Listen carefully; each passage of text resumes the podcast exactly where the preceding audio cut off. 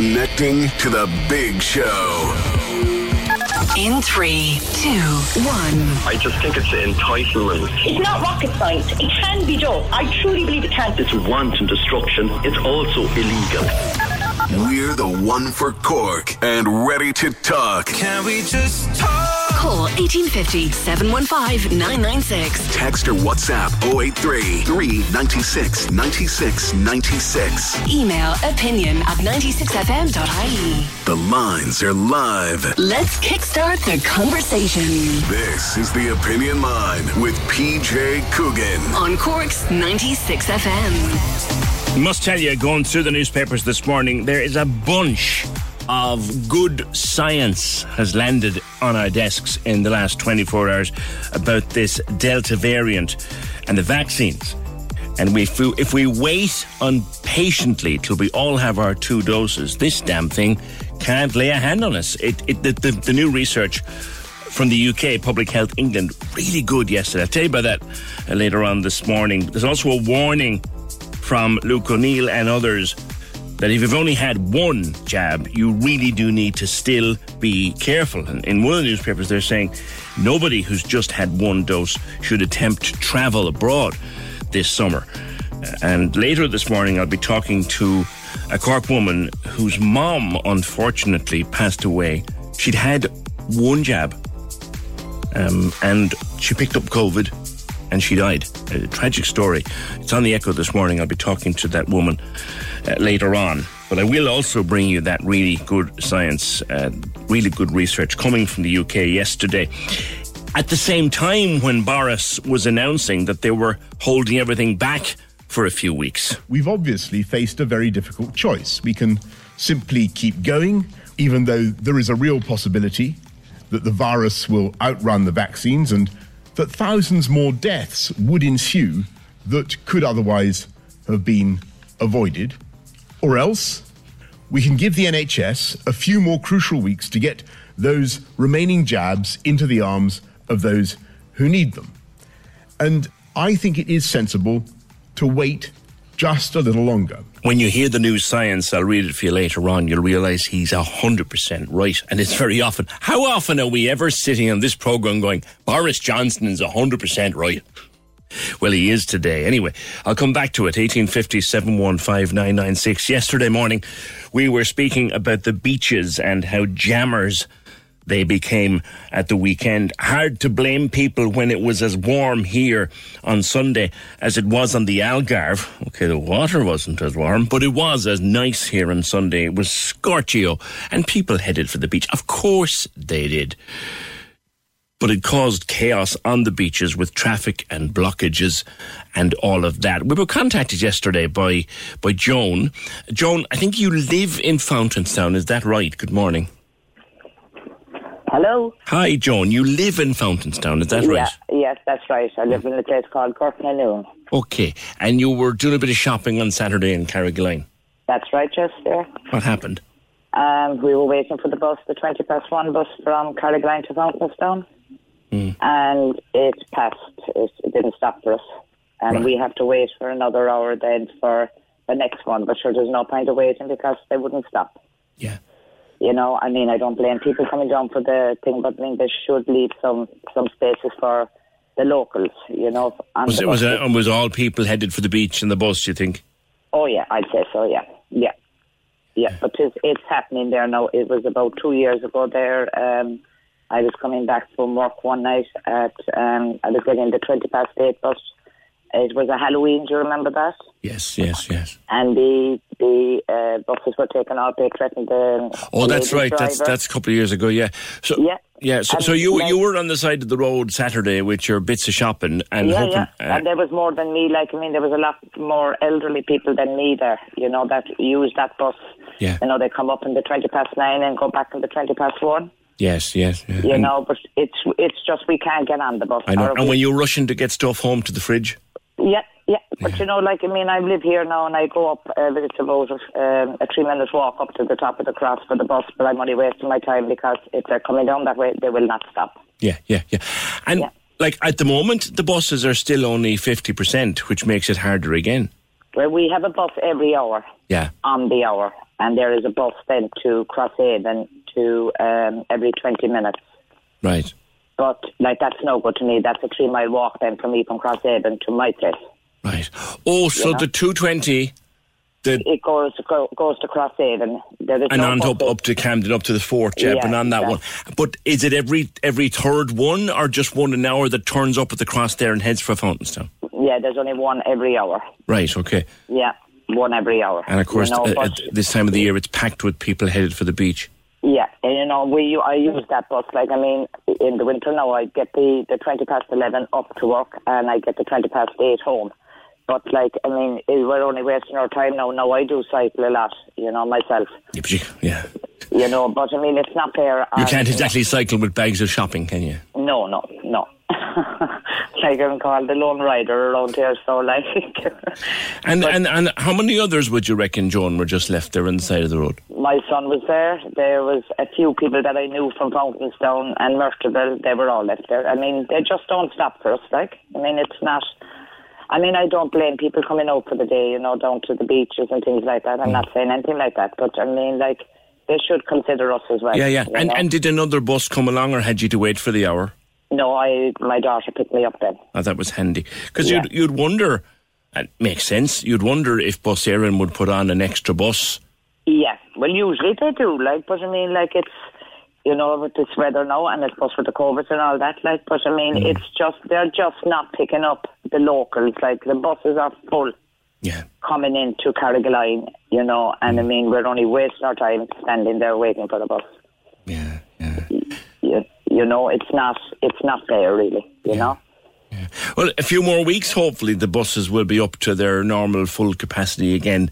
That would help, at least, I suppose. Yeah, but the only thing is that the, um, I mean, we haven't a bad bus service now, like really coming to Crosshaven. Well, Fountainstown is every hour, Crosshaven is every 20 minutes. Yes, yes. But, like, I mean, I'd have to wait then until the 20 past two, but that's not going to stop either if there's full, if people coming down. Yeah. You know, I mean, like, there is a lot of elderly people living around here where I live, you know, and I mean, like, they, they can't get a bus, Yeah. you know, I mean, Have, have any of you contacted Bus Éireann? I know there was one lady in Cross in Fountainstown, uh, Tony Bulger. She's usually ringing them up, like, but they're, they're doing nothing about it, really. You Come here, was, was, was the shopping all right? You said you had stuff for the Oh fridge. yeah, yeah, yeah, yeah, everything was fine. Like, but it's just so annoying, you know, Mm. that even like I was so, and I know I did ring in before um, with that Halloween time. Now they sent out a bus to collect those um, people from Ballincollig. Yeah, yeah, yeah. Oh, this was the night, the night, yeah, long ago when the, yeah. the driver was and I had yeah. to get a cab. yeah, I had to pay for a cab home. yeah.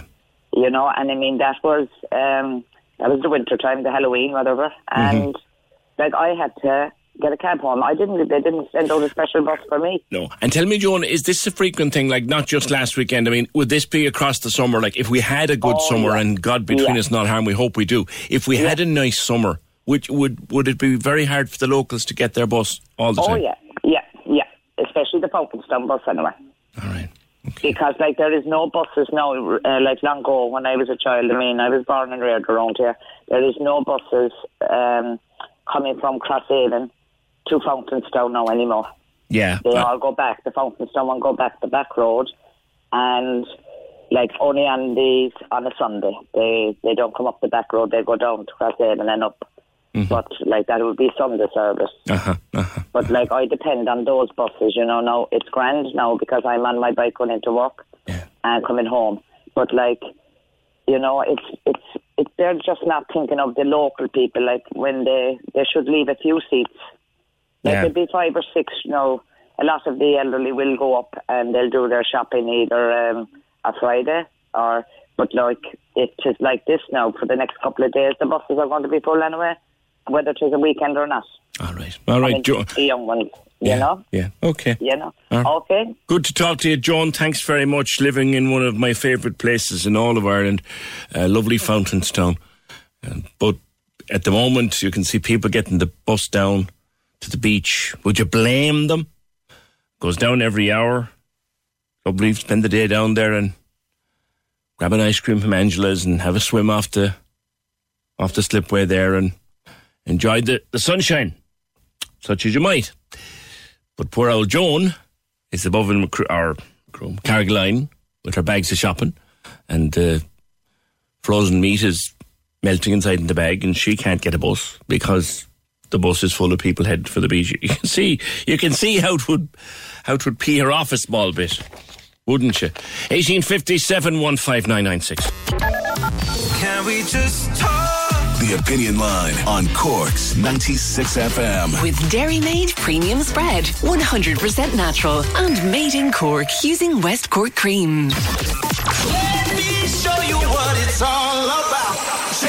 Check it out. Simon Murdoch and the best music mix. Weekdays from midday on Cork's 96 FM. Your afternoon soundtrack in Cork. I've got you covered. It's Dua Lipa. Hi, this is Tiesto. You're listening to The Weekend. I'm Miley Cyrus. Always bringing you those latest online trends, anything that's happening in Cork. Amazing giveaways. Thanks a million. Thank you. Ah, absolutely brilliant, guys. Thanks so much. And loads more to help you through the afternoon. What's a second, man? This is, I'm, I'm actually in shock. My hair's going 90 here. Let me show you what it's all about. Check it out. Simon Murdoch. Midday to 4 p.m. on Cork's 96 FM. Christine Rother was on. Uh, she had a bit of an incident at the weekend. Can I please say a huge thanks to the guys who helped me when my car broke down? It just stopped working outside Vibes and Scribes on Lavitt's Quay.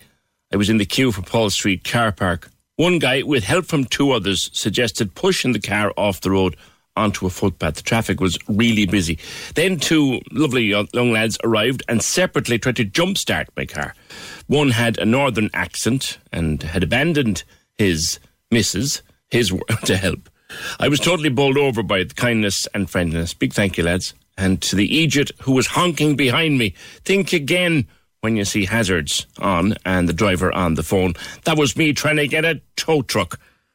Proud to be Irish. Thanks, Christine, for that. Yeah, anyone who gets out of their car and stops to help another motorist in distress, there'll be a comfortable bed in heaven for you someday because it's awful to be caught with a car that won't start. I have been there. 1857 15996. Sive got in touch with the opinion line. You're up there in Ballinhassig, up behind the airport, Sive. Yeah, good morning. Hi, morning, PJ. Thanks for having me on. Yeah, up in Ballinhassig, right behind the airport. That's right. Now, I've known that this goes on up there for a, a number of years. Yeah. Illegal dumping. Yeah, yeah. I mean, look, to be honest, it is an ongoing thing out here, and you know, eh, if we'd have the works out here, to be honest, like people driving past throwing takeaway cartons out the window, coffee cups out the window, abandoned dogs after Christmas. I mean, you'd see loads of stuff out here. But I mean, like the other week now, I was driving home and there was an entire two seater couch on the side of the road, just thrown out of a car or van, rolled out, left there, you know, on a main driving road. And it's just, like, up, to be honest, like the other stuff, it's such an ongoing problem, you almost stop seeing it after a while, but it's hard not to notice a whole couch. No. There's a particular favourite dumping ground. It's one of the gates. You know, the back of the airport complex there, there are Yeah. gateways. There's a particular favourite dumping ground in one of those gateways. Was it around there or where else was it? No, we're a little further back from the airport. So my um, my townland name is Ballincrannig in Ballinhassig. Okay. So it's quite a big parish. So then within that you would have small little townlands. So we would be more on the uh, Spur Hill side. Like if you come up Spur Hill, we're out around that area. Ah, yeah, yeah. I have Yeah, you? I have you yeah. now. I have you now. No, I, I did. did, did, did, did they've used, for goodness sake, I have pictures in front of me here. I mean, I'm sorry for laughing now because I, Oh, I hadn't. I hadn't else can you looked do, at this until Terry just put them up on my screen here. Yeah, like yeah. they haven't even found the decency to find a clearing. No. This is literally side of the road. Literally like it's not there just seems to be this attitude with the people who dump stuff out here that oh it's in the country there's no one out here it doesn't count. Like there's hundreds of people out here. I mean if the person went up that route that i mentioned went up spur hill they would have passed i counted them 49 houses on the way up. Right. you know i mean and there's dozens more houses further down the road my own included. Like there's hundreds of families out here you know? This is the road that we use to drive on and to walk on. And like i just don't understand how someone could think that it's okay to come out here and just chuck that and think that it's our problem now? I, I am literally incredulous because, as I said, I, I know the dumping problem in the area, but at least they'll have the, and I use the, the word in inverted commas, they'll have the decency to Yeah. find a gateway or, or a crack in the ditch or something. But this Yeah. literally, they just tossed it out of the car onto the, Yeah. like, if you, if you met, one car met another coming up that road, one of you has to go around that, that couch. Yeah. I mean, it has it has the potential for an accident. Like, I mean, Absolutely. thankfully, I did log the issue with the county council, and the couch has been removed now. So presumably they came out and took it. But if it, I mean, it had been there for a good number of days, and it definitely had the potential for like a serious accident because you know people drive fast out here. If Yes. you thought you could pull into in there, and you know suddenly there was a couch blocking your way, I don't want to think about what could have happened. You know, it could have gone very badly wrong. Absolutely. No, Yeah. that's like as I said. Now that takes it. That actually takes it to a whole new level. Th- They might as well have just left it in the middle of the road, and we treat it as a roundabout. Like I know, yeah. Look, but it's just you know, it's just a disrespect. I mean, like I, I just don't understand how, you know, someone could do that, dump that, and then drive home and put it out of their mind. You know, like it's the equivalent of if I got a huge big bag of rubbish, walked into their garden, walked up to their front go- front door, left it at their front door, and walked away. Like I don't, I don't think that would be acceptable. Do you? no, no, uh, no. No. Look, there's no illegal dumping acceptable. I have a zero tolerance myself for illegal dumping. Zero tolerance. But Yeah. this takes the biscuit. The whole tin of USA assorted. This takes it. I know, and it's just and not like it's even doubly frustrating because, like from what I saw of the couch, it seemed in pretty good shape. It didn't seem damaged, and like there's so many like worthy, deserving charities that would take furniture, and you know, I mean, they could have happily taken it off their hands. It would have done a bit of good, but instead, you know, it's just been chucked out here, and it's not helping anyone. I suppose. I suppose there isn't the remotest chance that it literally fell off a trailer. I think that would accident. be a terrible piece of bad luck, and I hope the poor person that lost the couch would uh, have realised that and come back for it. You would hope so, wouldn't you? I would hope so. I would hate if that poor person, you know, came home, realised they'd left their couch somewhere and they'd know where to sit down. I mean, my heart would go out to them. Yes. Yes, that, that's how ridiculous it is. I was just throwing it out there.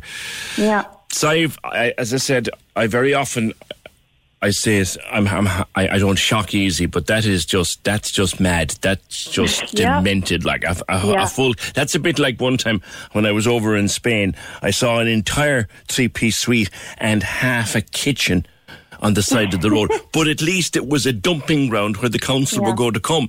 This isn't. Yeah. This no, isn't. it's not. At the end of the day, it's not a dumping ground. You know, it's not people's rubbish bin.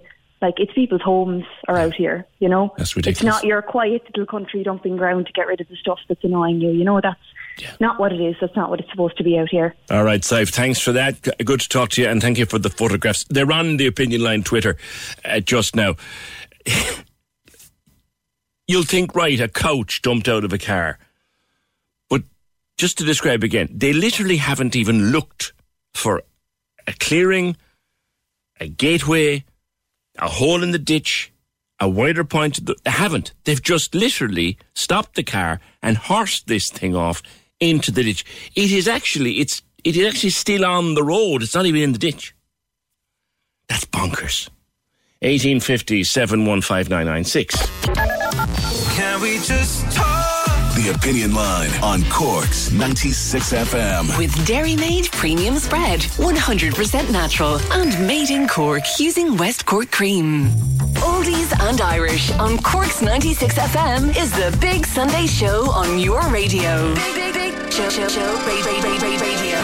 Turn it up and take it easy with the best music mix for your Sunday morning. Sunday morning. Welcome along to the programme. Lovely to be with you on a Sunday morning. Oldies and Irish with Derry O'Callaghan. Sundays, 10 a.m. to 2 p.m. With Hidden Hearing, tuning you in so you don't miss a thing. And we've been doing it for over 30 years. HiddenHearing.ie. Cork's 96 FM. Can we just talk? The Opinion Line with PJ Coogan Text or WhatsApp now 083 396 96 96. on Cork's 96 FM. I have zero tolerance for illegal dumping. None that ever was. Uh, but that takes the, the, the whole tin of USA biscuits. Caller says, as I was going into the petrol station, the guy in front of me just threw a banana skin straight onto the ground.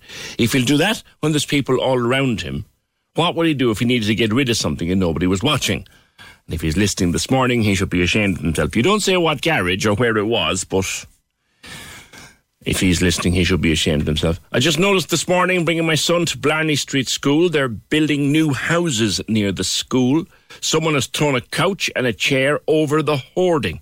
That must have taken some effort. It's over six foot high.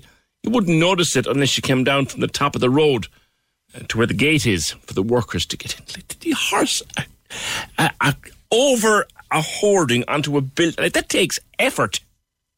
That takes effort and takes absolute contempt for, for your civic duties and all of that too. 1850 715996. I said I go through some of this science stuff for you because we were listening to Boris last evening putting it all off in the UK for four weeks and, and essentially just saying, look, we need the vaccines to get ahead of the virus and take a few more weeks for the NHS to give them the opportunity to get ahead before reopening in full. And you have to say he is right. Look, he's acting on scientific information. It didn't pluck it out of his own head, but he's acting on scientific advice, and he's he's absolutely right. Couple of things in the news though. Just as he was announcing that, literally as he was announcing that yesterday evening, Public Health England issued new information, new data. And this is brilliant. It concerns the, the Delta variant. And they were worried that with only one dose of, say, AstraZeneca in particular, you only had about 30% resistance to this thing. They now, in Public Health England, are very satisfied that if you've had your two doses, and obviously you've waited for the, the bedding in time, which after Pfizer, and I can only say this because I had Pfizer myself, so I know the bedding in time after Pfizer is one week. After the one week after your second dose of Pfizer, you have, you're waiting for this, you have over 90% resistance to the Delta variant. Like that's, that's really good. You've 90% resistance to the Delta variant. The same with the um AstraZeneca after the second dose, which is great. That's really good. That's really good science news this morning. So there's the logic of what Boris is saying. We get the vaccine program ahead of the variants and, and we will be able to deal with this. There's also some fabulous news last evening coming from, from Ireland, actually, from the Royal College of Surgeons. You know the way so many people we heard that got very advanced COVID 19 and ended up in intensive care and sadly passed away? one of the things that severe COVID caused was blood clots. And scientists were trying to figure out why is it that you get a, a respiratory virus and it can cause blood clots. And obviously they were trying to figure out what the hell is going on there. So the Royal College of Surgeons have a team of researchers uh, and they have found that there are two chemicals in our blood. It's led by a Dr. Jamie O'Sullivan. Uh, There are two chemicals in our blood. Let's not be worried about what kind of chemicals they are. That doesn't matter. Just complicates things. There are two substances in our bodies. One is called von Willebrand factor. Again, don't mind the name of it. It's called von Willebrand factor. The other one is called ADAMTS13. Again, don't worry about it. You might as well call them beans and sausages. But von Willebrand factor and Adams TS13. These are two very important substances in our body. They have to stay at a particular balance within the body so that they both work. You with me? One of them causes clotting, the other reduces clotting effectively. And they have to stay at a balance within your body. But they've discovered now that severe COVID 19 is chucking them out of balance. And as a result, the one, the Willebrand factor, is causing the clots. It's a fantastic discovery. It's really great work done here in, in Dublin, in, in Dr. Jamie O'Sullivan uh, with the Irish Centre for Vascular Biology at the Royal College of Surgeons. So, taking this knowledge now, they hope they'll create another treatment to prevent severe blood clots with COVID 19. It's just when you watch how science has, has worked so hard to combat this damn thing. Yeah, I've got the figures now from Public Health England. They say 96% resistance to the Delta variant with two doses of Pfizer and 92% with AstraZeneca. We are getting there. We're definitely getting there. Ongoing court case in West Cork concerns a grandmother who insists that she doesn't believe in COVID restrictions and has been charged with refusing to wear a mask while she was shopping. It's the case of Margaret Buttimer. She's 66 and she was in court again uh, yesterday. Uh, our senior news reporter Fiona Corcoran has the latest. Fiona, good morning. Good morning, PJ. What can you tell us about Margaret Buttimer? That's right, PJ. Margaret Buttimer is a 66 year old grandmother from Bandon, and she appeared before Bandon District Court yesterday on two charges of um, being in breach of the Health Act for not wearing a mask in shops. Now, we heard that on the 12th of May last, she went into Boots Pharmacy in uh, Bandon, and the staff there asked her to wear a mask, and she refused. And the staff offered her masks, and she still refused to wear one. And Gardaí were called, and um, she was later arrested. And two days later, she went to Aldi in Bandon, and again, similar situation happened Gardaí were called by staff after they had asked her a number of times to wear a mask, and she refused. And uh, when she left the store, she tried to re enter a number of times, and she told Gardaí that she didn't believe in the COVID regulations. And she pleaded guilty to these charges. She appeared in court yesterday and um, she was uh, remanded on continuing bail until July 12th. Now, her solicitor, Plunkett Taaffe, had asked for an adjournment because he said even though she was pleading guilty, they were hoping to get medical reports which may shed some light on why she is refusing to wear a mask. Mm-hmm. And he said that she had an appointment with a consultant, so Judge James McNulty agreed to put the case back until July 12th to receive those reports. Now, PJ, Margaret Buttimer, um, she, if you remember, she was in court last month. She had um, refused to wear a mask when she was in Dunnes Stores in Clonakilty, yeah. and she was charged with that. And she had also been charged with being abusive towards the manager of the store. And um, when she appeared in Bandon District Court that day, she refused to wear a mask in court, and the judge um, sent her to jail for the weekend. Mm. And when she returned, then the following week, um, she was convicted on the two charges, and she was fined 350 euro, and she was given a three-week suspended sentence. And they asked her yesterday if that, um, fi- or the, the judge James McNulty asked yesterday in court if that 350 euro fine had been paid yet, and um, Solicitor Plunkett Taaffe said he didn't believe it had, and. Um, so we were waiting on an update on that as well. But mm. yeah, so this seems to be an ongoing issue here, and um, I suppose we'll, we'll, find out more on July 12th what the consultant's report brings back in okay. relation to this case. Um, but yeah, she um, she did appear in court yesterday. Now she didn't have a mask on her, but the judge said that she was able to sit at the back of the courthouse safely because there was no one in the vicinity okay. of the area where she was sitting. Okay, and they're, they're waiting on, on her consultant's reports, and that'll be there mm. on the 12th of July, and I'm sure we'll catch up on it again. It's just a fascinating ongoing story. The story, thank you, Fiona, the story of Margaret Buttimer from Bandon, um, who has refused to wear face masks in a number of shops and is now before the courts as a result of that. We'll follow it into July. 1850 715 Do you remember last week I had uh, Katrina Twomey was on the opinion line, uh, Katrina from the Penny Dinners, and it was a follow up on a newspaper story where people that she knows that use the penny dinner services are now deliberately committing offences like little public order offences, thefts and stuff, just to get themselves arrested, to get themselves remanded, to get themselves sent to prison for a couple of weeks or a month, just to get off the streets, just to get a place to lay their head, just to get a place where they're guaranteed three meals a day. How sad and how desperate must you be? We were talking about that myself and Katrina last week, and then yesterday, Nicole Ryan uh, put up a Facebook post uh, about someone that she met around town. Uh, Nicole, good morning to you. Hi, PJ. Good morning. Good, How are good you? to, to, good to talk to you again. Now, explain first of all what you were doing. I was on a run with Frank Hor- Horgan um, through the city. So what I was doing is because I work as well part time in um, Good Shepherd. Um, I'm training towards becoming an addiction counsellor. So I did that on that kind of uh, leg. I went out with Frank. So Frank took me out for the day. We were basically cleaning up the needles around various parts of the city, and it was like it was an unbelievable eye opener for me.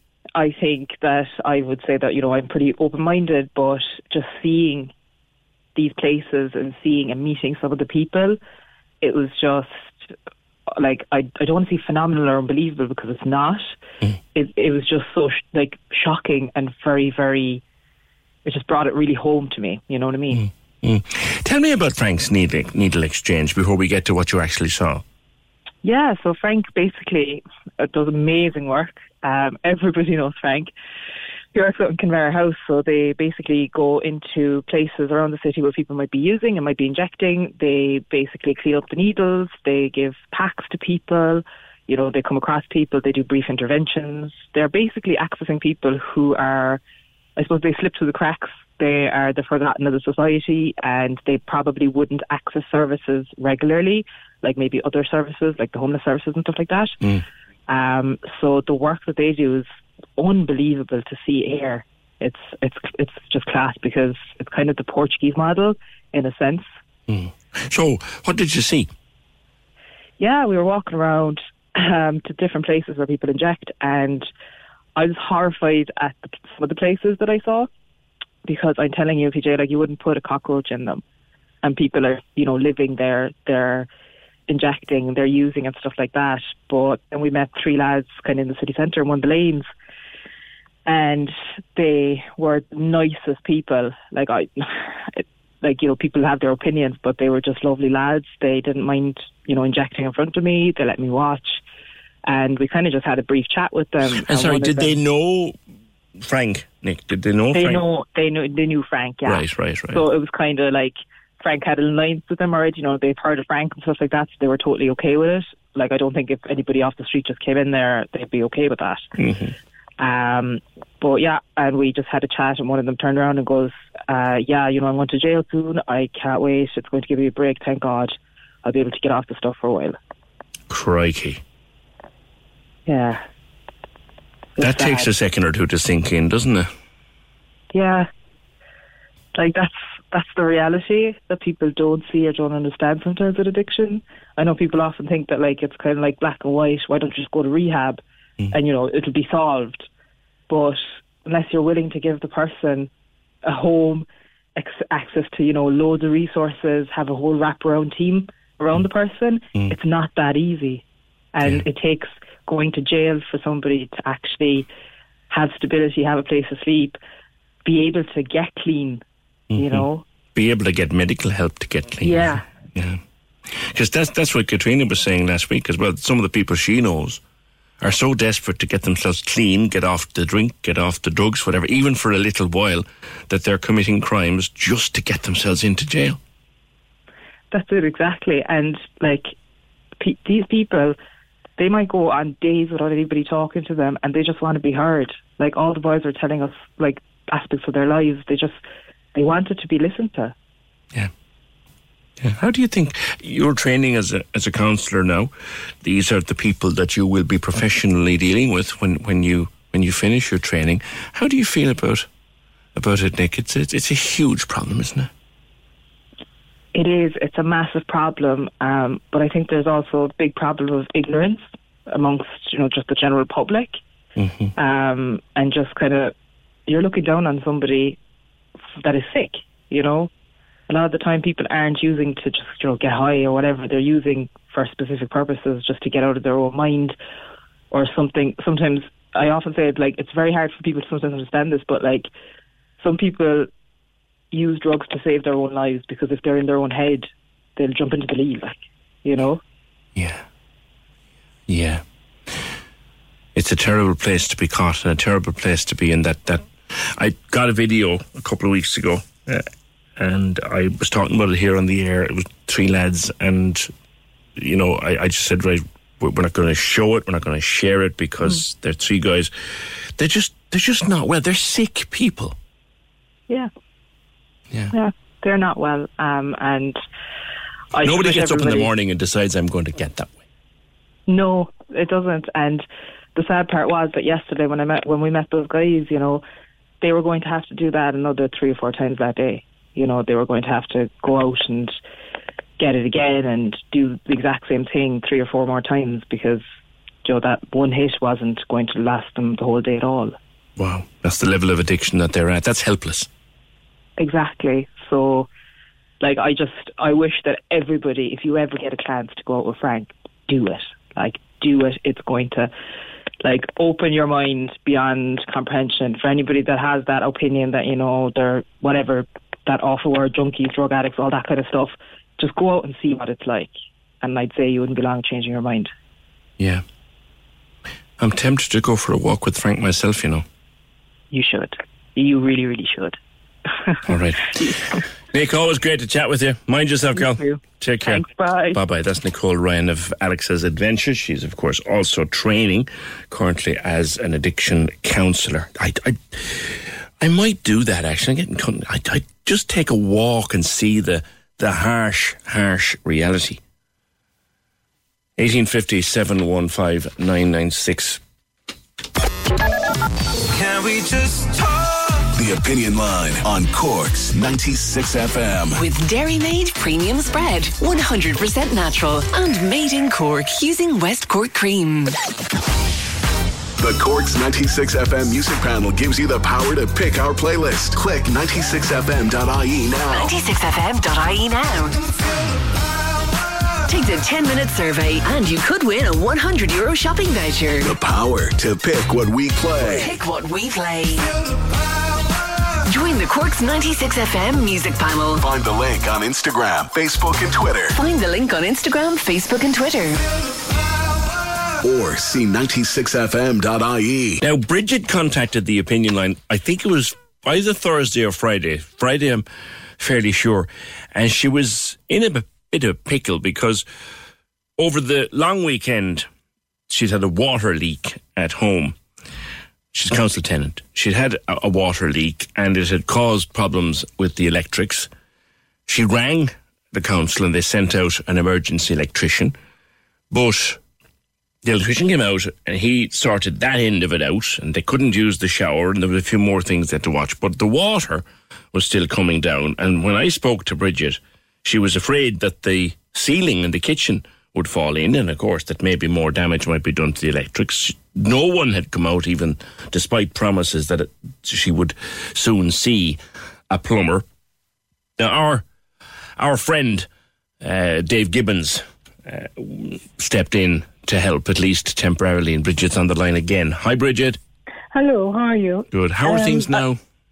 Good- Very, very good, thank you. Uh, I want to thank uh, Dave for his kindness. Um, he came, fixed it within about 10 minutes. Um, he said it, they didn't put back the pipe when the leak was there before. They didn't. Uh, there was another problem with the water, the taps, and they, he didn't put back the the tap pro- uh, the the pipe properly. So the water was actually coming down. It wasn't fitted properly or sealed, so the water was coming out of the pipe down to, uh, down onto the ceiling. And he said it would have taken about 10 minutes. Right. So uh, you were fearful when we talked that the ceiling would collapse, and he said you weren't far away from it. No, it, uh, the water was, you could see the water starting to fit in in the ceiling and stuff. And he said the water was lodged in the pipes. He fixed it within 10 minutes. And I want to thank him from the bottom of my heart. And the corporation still hasn't come to me.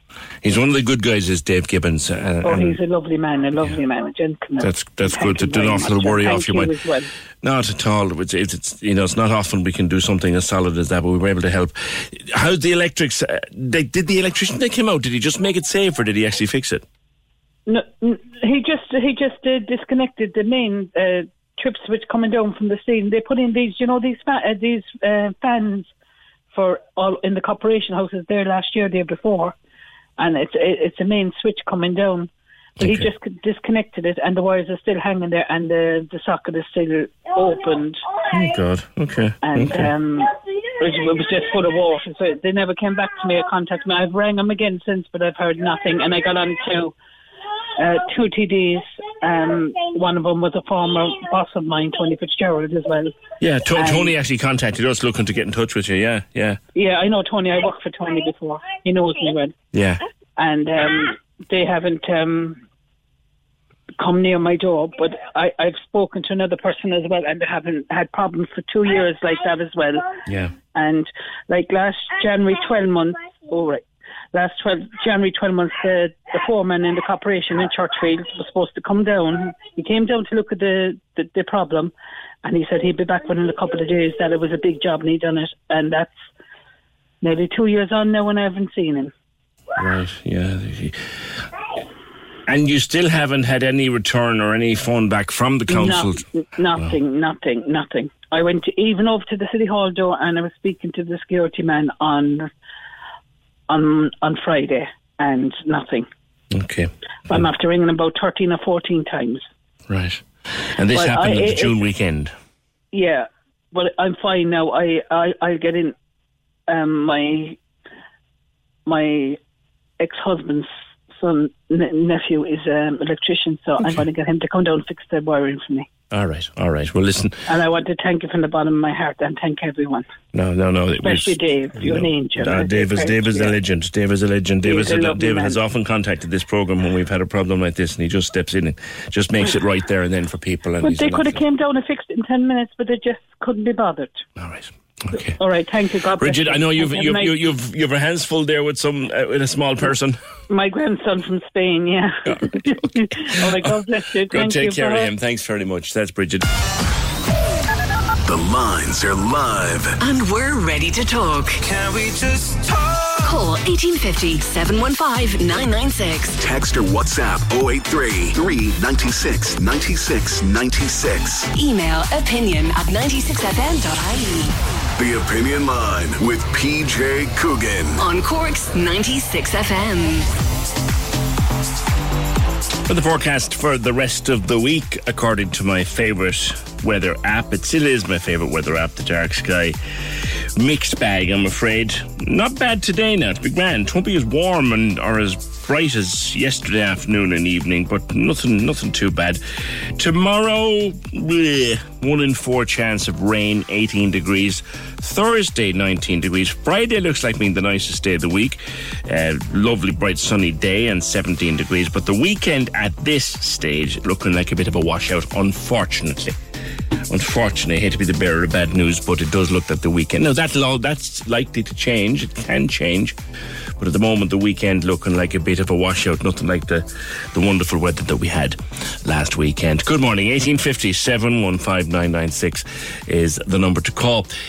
Now, the front page story on today's uh, Echo is a tragic story, and indeed, it's a warning to us uh, to stay vigilant. Uh, I quoted earlier on from a piece in The Independent where Professor Luke O'Neill is warning.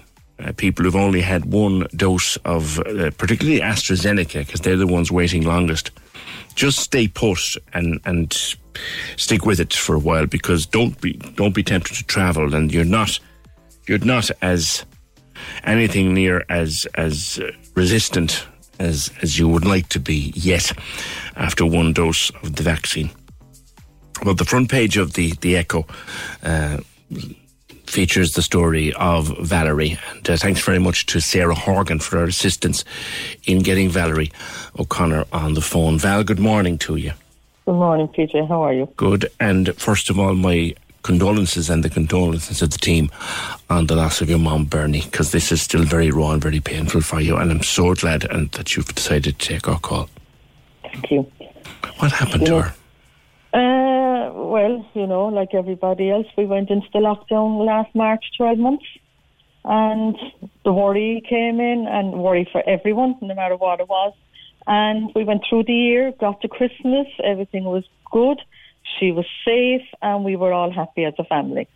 Then in January we get the call to say that she's they're getting the vaccine, and would we sign for the vaccine? And we were absolutely. We got together as a family and said, yes, this is what we need to do. We need to keep mom safe. That was our priority. Keep her safe so that we can get in and visit her again because it was at to be an horrendous 12 months. What age was she? She was 86 and she was fine only that she had dementia. Right. So was she? She was in a care home, was she? She was in a care home down in, in Brookfield in Leamlara and they were brilliant. They were mm-hmm. they're brilliant down there. They were brilliant to us because PJ when somebody first goes into a nursing home, it's very, very hard on a family whether you're doing right or whether you're doing wrong, how you adjust. And it takes you on a new road, a new road you've never been on before, and you have to deal with that road and you have to deal with the emotions Mhm. and the good days and the bad days. Is it? It's a decision that that can melt your own head, isn't it? While you're oh, trying to make it. definitely. It's not an easy decision for anyone to make, and you're you're saying to yourself, "Are we doing right? Are we doing wrong?" But then you've got to look at the person and says, "We've got to put them first. We've got to keep mum safe," and that was our priority through everything. Yeah. Our number one priority was to keep her safe. And you weren't And- able to see her for weeks on end, I suppose. we were you? weren't able to see her then from March to August, and then in August, two of us got to visit her, one every week, just two out of the five. Gotcha. And then it locked down again, and then it opened again, you know, this opening and closing. And then we all got to see her one at a time, one per week. And the last time then that one of us was physically with her was myself on Christmas Day. That's I the last time you were actually that with was her. the last. I was actually with her before the virus hit. Okay, tell So me, was the last- tell me about her before we go into that that part of the story. Tell me what was she like before the dementia? what oh, was Bernie She like? was a very strong, independent woman. She came from Turner's Cross of a family of 13. Her mom, her own mom died very young and they were left with 13 of them. And they were a wonderful family. They were just brilliant, like, you know, and they'd meet then all the sisters. There was five sisters mm-hmm. and eight sister-in-laws. And every Saturday at 12 o'clock, they met in Roches Stores all the years. And they'd sit down there and they would tell each other what was going on in each other's family. So we didn't need, well, nobody had phones anyway. But we all knew what each of our cousins was doing, who was doing well, who was sick, who was getting married. And if you had a wedding invitation or a 21st invitation, you went to Roches Stores on Saturday at 12 o'clock and everybody was there. Crikey. Like a meeting, And like a meeting every every The meeting flip all the way right to up to the time Roches Stores closed. That's gas. There's a lovely picture of the two of you actually on, on the Echo today. that was taken yeah, in the care home last summer. You know, when we were, you have to take her out for a walk in the garden when she could go out and you sit in the sunshine and you just to be with her like was the most important thing. And we as a family then we arranged that instead of all of us going one day, each one went a different day. So she had someone every day. That's lovely. Everyone every day and so that she always had someone with us. And Valerie, was she was she was she with it to the point where she knew ye all and She did and she didn't Yeah. up to the first lockdown. But I thought, my personal opinion, when I went in after the first lockdown, I was devastated because the little bit that I had, it was gone. Yeah. It was gone because we were too too far since we had seen her, the connection. And we were starting to build up that connection again. Your voice or something you'd say, or she'd come back into you for a few seconds and she'd know it was you. yeah. Yeah, if you got those lucky days, you held on to those. Oh yeah. They became very, very precious.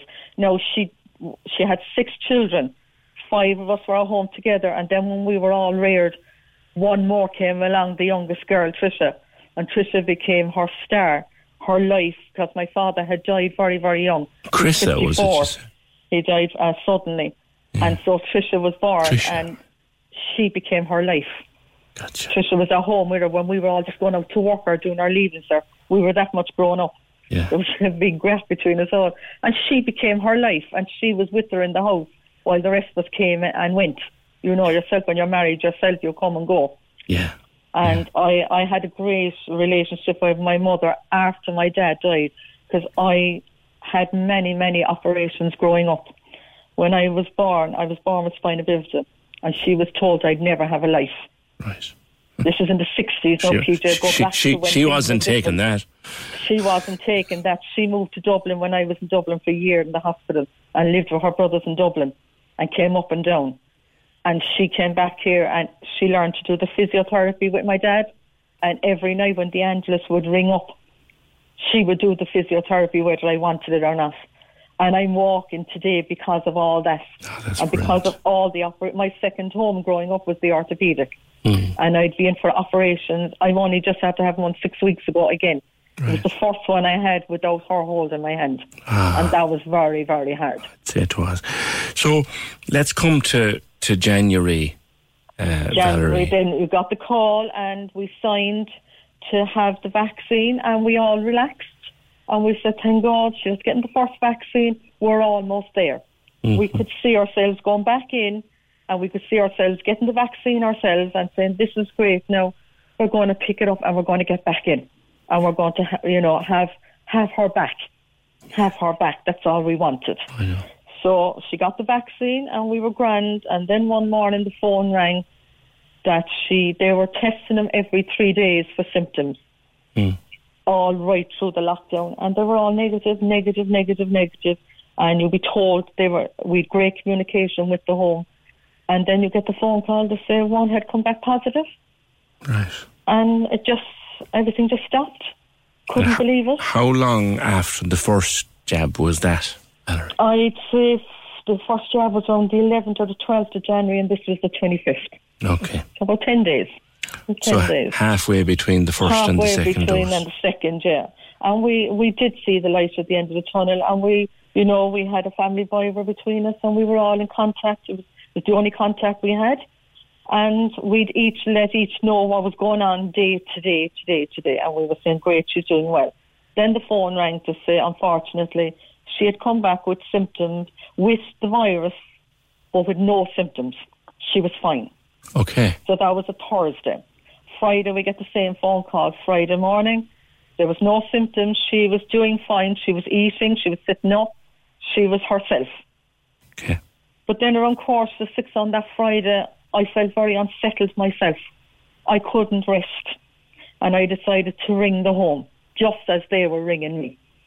It was like we crossed paths. And I rang and they just said that she needed a bit of oxygen. One litre of oxygen. So that was devastating in itself because the alarm bells then in the back of your head were starting to ring. And I said, this is not good, this is not good. And then one oxygen. And for the next two or three days, it was the same. No real changes, no real changes until the middle, until about the Tuesday or the Wednesday. And then things started to change. Can can I pause you, Valerie, for two Mm-hmm. Yeah. minutes? Because I want to take a commercial break and I want to give you an opportunity to go through everything in detail. So the best thing for me to do is take a commercial break right now. Okay. Okay. So take a breath there for me, and we'll Okay. ta- we'll take it up from the point where things starts to get a little bit worse, and, Okay. and we'll speak again in about three minutes. Valerie, talking to Valerie O'Connor, her story is in the Echo today uh, about the loss of her mum, Bernie, and Valerie wants us all to learn from this that just because you've had one dose doesn't mean you're safe just yet. I'll be back with Valerie in just a sec. Can we just talk? The Opinion Line on Cork's 96 FM. With Dairy Made Premium Spread, 100% natural and made in Cork using West Cork cream. Can we just talk? The Opinion Line with PJ Coogan Text or WhatsApp now 083 396 96 96. on Cork's 96 FM. Yeah, thank you for holding Valerie. I'm talking to Valerie O'Connor, whose mom, Bernie, uh, died earlier this year from COVID 19 after she had received the first dose of her vaccine. To recall for listeners, mum was 86. She was in a care home, and the family were so relieved that the vaccination program had begun, and they thought, right, it's now only a matter of time till we can go to see her again and be with her again. And then they got the call to say that she tested positive. Initially, she was asymptomatic, and then she developed symptoms. And then, before the break, when I left Valerie, uh, she was on the oxygen, and things were not good. Hi, Valerie, again. Take Hi, take the story up from there. So we came through the week, week off on Friday, Saturday, or into Friday, And the following Saturday, then I got a phone call again from. Now you must remember now the care home had set up an email with us, and we were they emailed us twice a day, and they rang us every three to four hours, and we could ring any time in between that. The communication between us and the care home was second to none. Brilliant. They they really went beyond what I heard from other care homes. But for me and our care home, they were second to none. They were brilliant, as Good. much as they could be. And that's a big So, help. On the Saturday morning, then I got a call early in the morning to know could I gather the family, just her sons and daughters, and could we come down to the home? That things had progressed overnight quite badly. So that was an awful shock because, you know, she was kind of holding her own during the week. So the five of us went down. We were standing in the middle of the car park, the snow coming down around us, and we were given 10 minutes each with us, one by one, over the course of the morning. And we were they were left in the back door because her room was right next to the back door. Mm-hmm. We had to be gowned, masked, gloved. You know, we, I felt like an alien going into her, really, like, you know, and we couldn't touch her or anything, but they did give us that precious couple of minutes with her in the room one by one. So this progressed again in, into Sunday, and on the Monday she took a turn for the best, which is unusual. And they rang me to say that she had sat up, she asked for a cup of tea, and could I come down myself? That there was no need for the five of us to come down that day. That everything was looking fairly okay. Hmm. So I went down, PJ, and I walked into the room and I just said, "Hello, Mom, I'm here." And she looked at me, and her eyes followed me around the room, and I felt, "Oh my goodness, Mom, you, you're some woman. Like you know, you're you're you're doing okay." And we had a lovely visit, and I just started singing songs that she liked, the Rose of Tralee, and all the personal songs that she loved. Hmm. And I just, because she couldn't speak, I just started singing. And I could see the reflection in her eyes that she could understand me. And she knew I was there. Mm-hmm. She knew I was there, but I still, you know. And then the next day, because we things were going so well, my brother went down. It was his turn to go down. And when he came out that day, he rang me and he said, "Look, Val," he said, "whatever you got yesterday, it's not there anymore. It's gone. She's just beginning to turn again." So, got a lovely day on the Monday, and then on the Tuesday, everything changed again. And Val, by- sorry, when when you were there with her, had she had she been off the oxygen at this stage? No, she was No. still on, on Okay. one. She was still getting the oxygen just to help her breathe, to make it easier for her. But she was sitting up, you know. She, I bounced out of that place, PJ, quite happy that day. Yeah. Happier than I'd been all week, with a little bit of lilt in my voice and saying, okay, she's fighting back, and she. It looks like maybe, maybe she will survive this. She's strong. Because she was never sick a day in her life. She'd never been in hospital. She hmm. never knew what it was to be in hospital. So, but unfortunately, on the Tuesday, when my brother went, he saw that what I got on Monday, he didn't get on Tuesday. And by Wednesday, we were all back there on Wednesday. And then we came to Friday the 12th, and we each had our designated time to go down. And a lot of the grandchildren decided that day that they'd love to see her, so they were allowed to come to the window when one of us was in the room. Mm-hmm. You know, so all the grandchildren just got it into their heads that day to pay a visit. And they came to the windows one by one, whoever was around at the time. So I went. I was going down on the Friday, and I just said to my husband in the car, "I need to get Valentine Day roses. I need to get roses somewhere." So we stopped in Carrigtwohill, and I managed to get a bunch of roses, Mm. and I brought the roses down. And when I went down, I gave her her Valentine Day roses. And I walked into the room and I looked at her, and I just said to the, the head nurse that was with me, "Should I get her clothes ready? Because I think she's going to go to the ball this time without me." And they just turned around and said, It's coming from you. If you feel you need to do this today, then you do this. What did you mean by that? I just saw something in her. I don't know what it was. And I just felt that she wasn't going to make it. She wasn't going to make it. And I didn't know how long she had. I didn't know when it was going to happen. But an instinct told me maybe we it's going to happen and she's going to go. Because whenever we went to a wedding, right, it was always the two of us went to the weddings together. Even at, at one stage, I was throwing my eyes up to heaven. I said, not another invitation. You know, she'd have parties, she'd have 50th, she'd have 60th, she'd have weddings. and it was always me that had to go with her. Yeah. Do you know, it That's was always us, like, yeah. And she worked for the guards in the Mallow Road.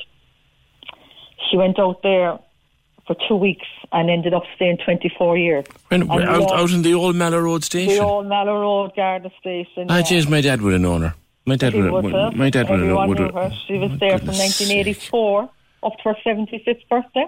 Yeah, she'd have. She was the cleaner out there. She went for two weeks and ended up staying 24 years and loved every minute of it. They Oh, were fabulous crikey. out there with her. She was Mhm. part of their furniture. But to get back to where I was on the Friday, I just felt that this time she was going to go to a ball or a wedding, and I was saying, look, I'm going to get your clothes ready because if you're going to meet Dad and my brother, who had died at the age of 17, you better look your best.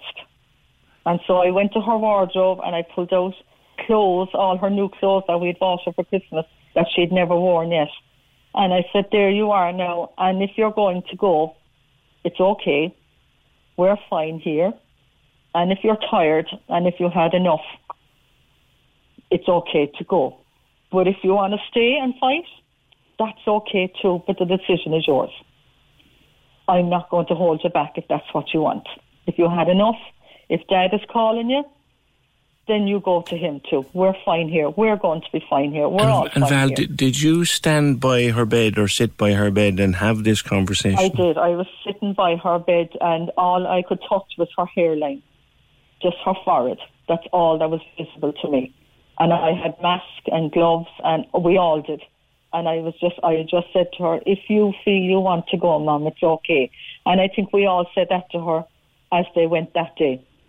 No, we didn't expect her to go that day. There was no way that we thought it'd be all over. I had left, and my brother, the youngest boy, had his visit, and he was in the room two minutes with her, and she went. Just like that. She went Just with him there. She went. At least one of us was there, and that's the consolation that we got. But the shock that she went so fast that when you had left, you didn't expect that to happen. Yeah. And then you're there, PJ, saying, what do we do now? Because my mum had made all her funeral arrangements 15 years before she ever got sick and said, if I ever go, lads, this is what you're to do. And she got it typed up and she got it signed and dated and witnessed. That's my Crikey. That's my rosary. That's my removal. That's my burial. And this is what you're to do. And you're there then that night and you know in your heart and soul you can't do any of this thing. So what do we do? And what can we do? And what should we do? It was so, so hard. Valerie, will you let me? again. Will you let me take another break? Um, because there's a I'm lot more. too much, I? You're not. You're brilliant. You're brilliant, and I, and I really, really want to stay talking to you because you're. This is such a moving story, and I, I want to, I want to stay with it, and I know the listeners want to stay with it, but, but I do need to take another commercial break, and we'll come back again. All right, I'm talking to Valerie O'Connor. There's more to this story, and it comes with a lesson to us all that after the one jab, you're not there yet. You're not there yet. Uh, this is a moving, moving story. We'll return to it next. Can we just talk? The Opinion Line on Cork's 96 FM. With Dairy Made Premium Spread, 100% natural and made in Cork using West Cork cream. Access all areas on Cork's 96 FM. Your guide to nightlife on Leeside. Hi, it's Michael here with an update on Cork's entertainment. The practice of artist Amanda Rice addresses a variety of issues related to humanity's impact on Earth's ecosystems. Amanda operates across moving image and sculpture, and her exhibition Material and Immaterial Worlds is currently running at Triskel Gallery. Access all areas. Rising Irish songwriter Alva Reddy has announced an intimate Cork show set to take place at Winthrop Avenue on November 21st. Tickets are now on sale from cypressavenue.ie. Access all areas. Feel free to let us know at Access All Areas if you have a rescheduled show coming up or any live streaming events by emailing us at aaa at 96fm.ie. Access all areas. Your guide to nightlife on the side. On Cork's 96 FM. Cork's 96 FM. Speaking to Valerie O'Connor, who is on the Echo today, talking about the loss of her mum, uh, Bernie, to COVID 19 earlier this year, after Bernie had had uh, one part of her vaccination. And uh, there's a lot more detail in our conversation than there is in the echo. And I'd like to, to stay with you for a little bit more, uh, Valerie. So, A lot can happen in three years, like a chatbot may be your new best friend. But what won't change? Needing health insurance. United Healthcare Tri Term Medical Plans, underwritten by Golden Rule Insurance Company, offer flexible, budget friendly coverage that lasts nearly three years in some states. Learn more at uhone.com. There's never been a faster or easier way to start your weight loss journey than with PlushCare.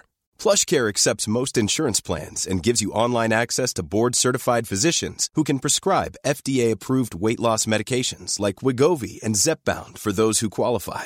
Take charge of your health and speak with a board-certified physician about a weight loss plan that's right for you. Get started today at plushcare.com slash weight loss. That's plushcare.com slash weight loss. plushcare.com slash weight loss. So that moment, Mom has passed, and you were telling me about the plans she had for her funeral, and then it obviously broke your heart that you couldn't do that for her. Yeah, we were there as a family and we were just numbed and shocked and what do we do and how do we make her wishes as much as we can when you couldn't have the people shouldering her that she wanted to shoulder her because of the virus. You couldn't have that. They couldn't be at the funeral. They couldn't be at anything. It was just us. Couldn't even leave her grandchildren into the church. The hardest part, like, we brought mom home to her family home. No, we didn't bring her in home. It was just the morning of the funeral. O'Connors drove up to the terrace where she lived. And I have to commend all the neighbours that came out and stood at their garden gates and gave her that guard of honour going out that door, out the street. It, I'll never forget them for that. It was wonderful. I thought it was very personal and it was very comforting. And we walked behind her then, the five of us, plus all her grandchildren, gave her a guard of honour, and we walked to the church because that's all we could do. But to get to the church door and turn around and tell our own children that they couldn't come in, that they went back to their cars and turned down the videos. I thought it was one of the hardest things to do, to stop at the church door and turn around and say to your own sons or daughters, our grandchildren and our great grandchildren, I'm sorry, this is as far as you can go. It was horrendous, horrendous. And that was a very hard part of the funeral as well, that you're inside on your own. And people that should be her own children, her own family, sister-in-laws, everybody that should be with her, could not be with her, could mm. not give her the sender. And we're not the only family out there, PJ, that has gone through this. And it's only people that have lost someone through COVID or sudden death. Mm. All these things that went on through the COVID, people died suddenly as well. They couldn't give their loved ones the funeral they deserved either. And it has been a very lonely time for people. And it's only families and people that have gone through this time will understand what I'm talking about. If I, you know, because when it didn't affect us, we didn't understand either. You've got to walk in somebody's shoes to understand what they're going through. I got the impression from reading the Echo, Val, that you feel bad about it. I do. I feel very lonely about it. I feel that sometimes we might have left her down, but I know that she'd look back and say, "Don't be so stupid. She did her best. She did what she could do." That we, you know, we were with her all the way right through as much as we could. But you ever just get the feeling at the back of your head that there's something unfinished? So now that the churches have reopened, I'm holding her month's mind mass back until I time that I her children. Now they can go in at this stage. We're up to fifty, but I'm only after surgery myself, so I'm I'm kind of hopping around the place at the moment, and you know, so I just want to be in a better headspace before we do the month's mind, and before we all, that we can get together and honour her the way she should have been honoured in our in our in our view, nobody else's view, in our view. This is still very raw for you, and I, I really very, appreciate very you. raw. I appreciate you very spending so much time with me, Valerie. And like you say, I'm not telling people whether they should get the vaccine or whether they shouldn't, whether they believe in it or whether they don't believe in it. They're your opinions, but this is our story. As a family, we went through it and we're trying to come out the other side. And I will never forget this word, coronavirus, as long as long as I live. people will move on and it'll probably be forgotten. But anyone that has been through it will never forget it. It'll haunt us for the rest of our lives. And that's what it is. It's part of us now. And does It'll it make it us. even harder? God, if you It could, does. does it make it even harder that she was halfway to immunity? It does because we, we, as I said, we thought like you know we're halfway there, and we're going to kind of go back to the way it was, because she'll get fully vaccinated, and then we were saying right if she's fully vaccinated, the they're going to open up the homes, so we need to get vaccinated. That was our next step then. We need to get vaccinated so we can get in. So we're not going to bring it in. Because our fear always when you're going to the homes or you're visiting anyone, that you're going to bring it in even though you mightn't have it or you might know you have it. That was always your fear as well. So the light was that she's covered and we can get back in because I was saying to myself, well, as soon as she's vaccinated now and as soon as I can, I'm going to get it done so I can get in. And all my brothers and sister were the same. We're going to get vaccinated so we can get back in. We weren't worried about anyone else getting vaccinated. We were going to do it. Yeah. So we could get back in. Yeah, Yeah. That's no. what we wanted. We wanted to be with her. I know people are saying they're old. It made no difference whether they're 6, 86, 96 or 106. It makes no difference. You want to be with your parents.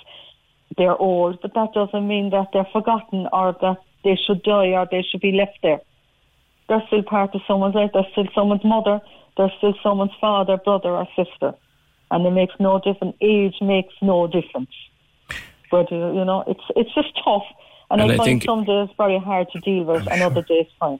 As and I guess as you watch now, millions of people getting vaccinated and things starting to to open up and go back to normal. Nor you'll never see normal again.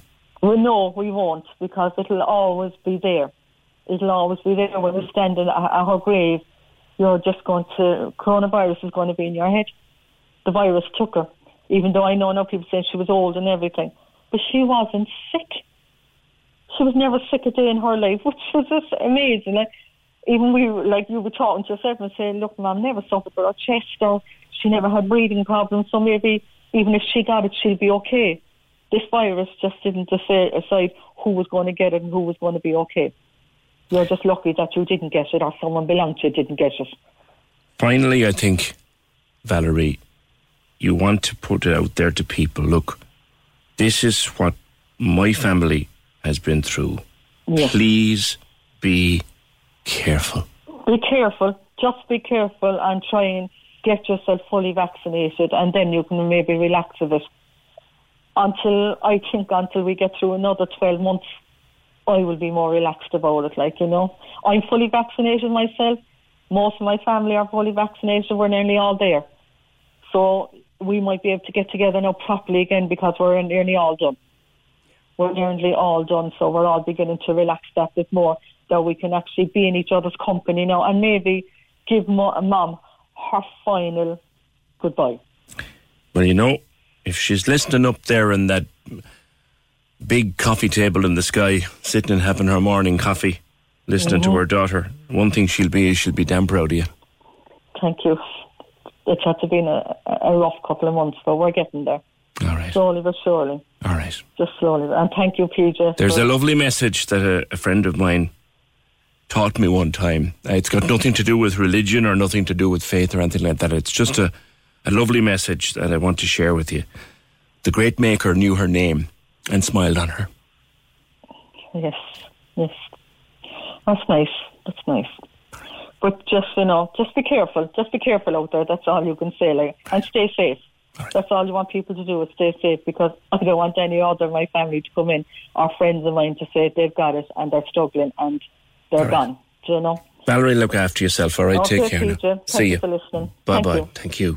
That's Valerie O'Connor, and thanks to Sarah Horgan in the Echo for her assistance with that, and, uh, and to Fergal for chatting with uh, Valerie this morning just to reassure her about uh, going on the air because she was very, very nervous. But in the end, she told her story in a way that you couldn't, you could read a hundred articles.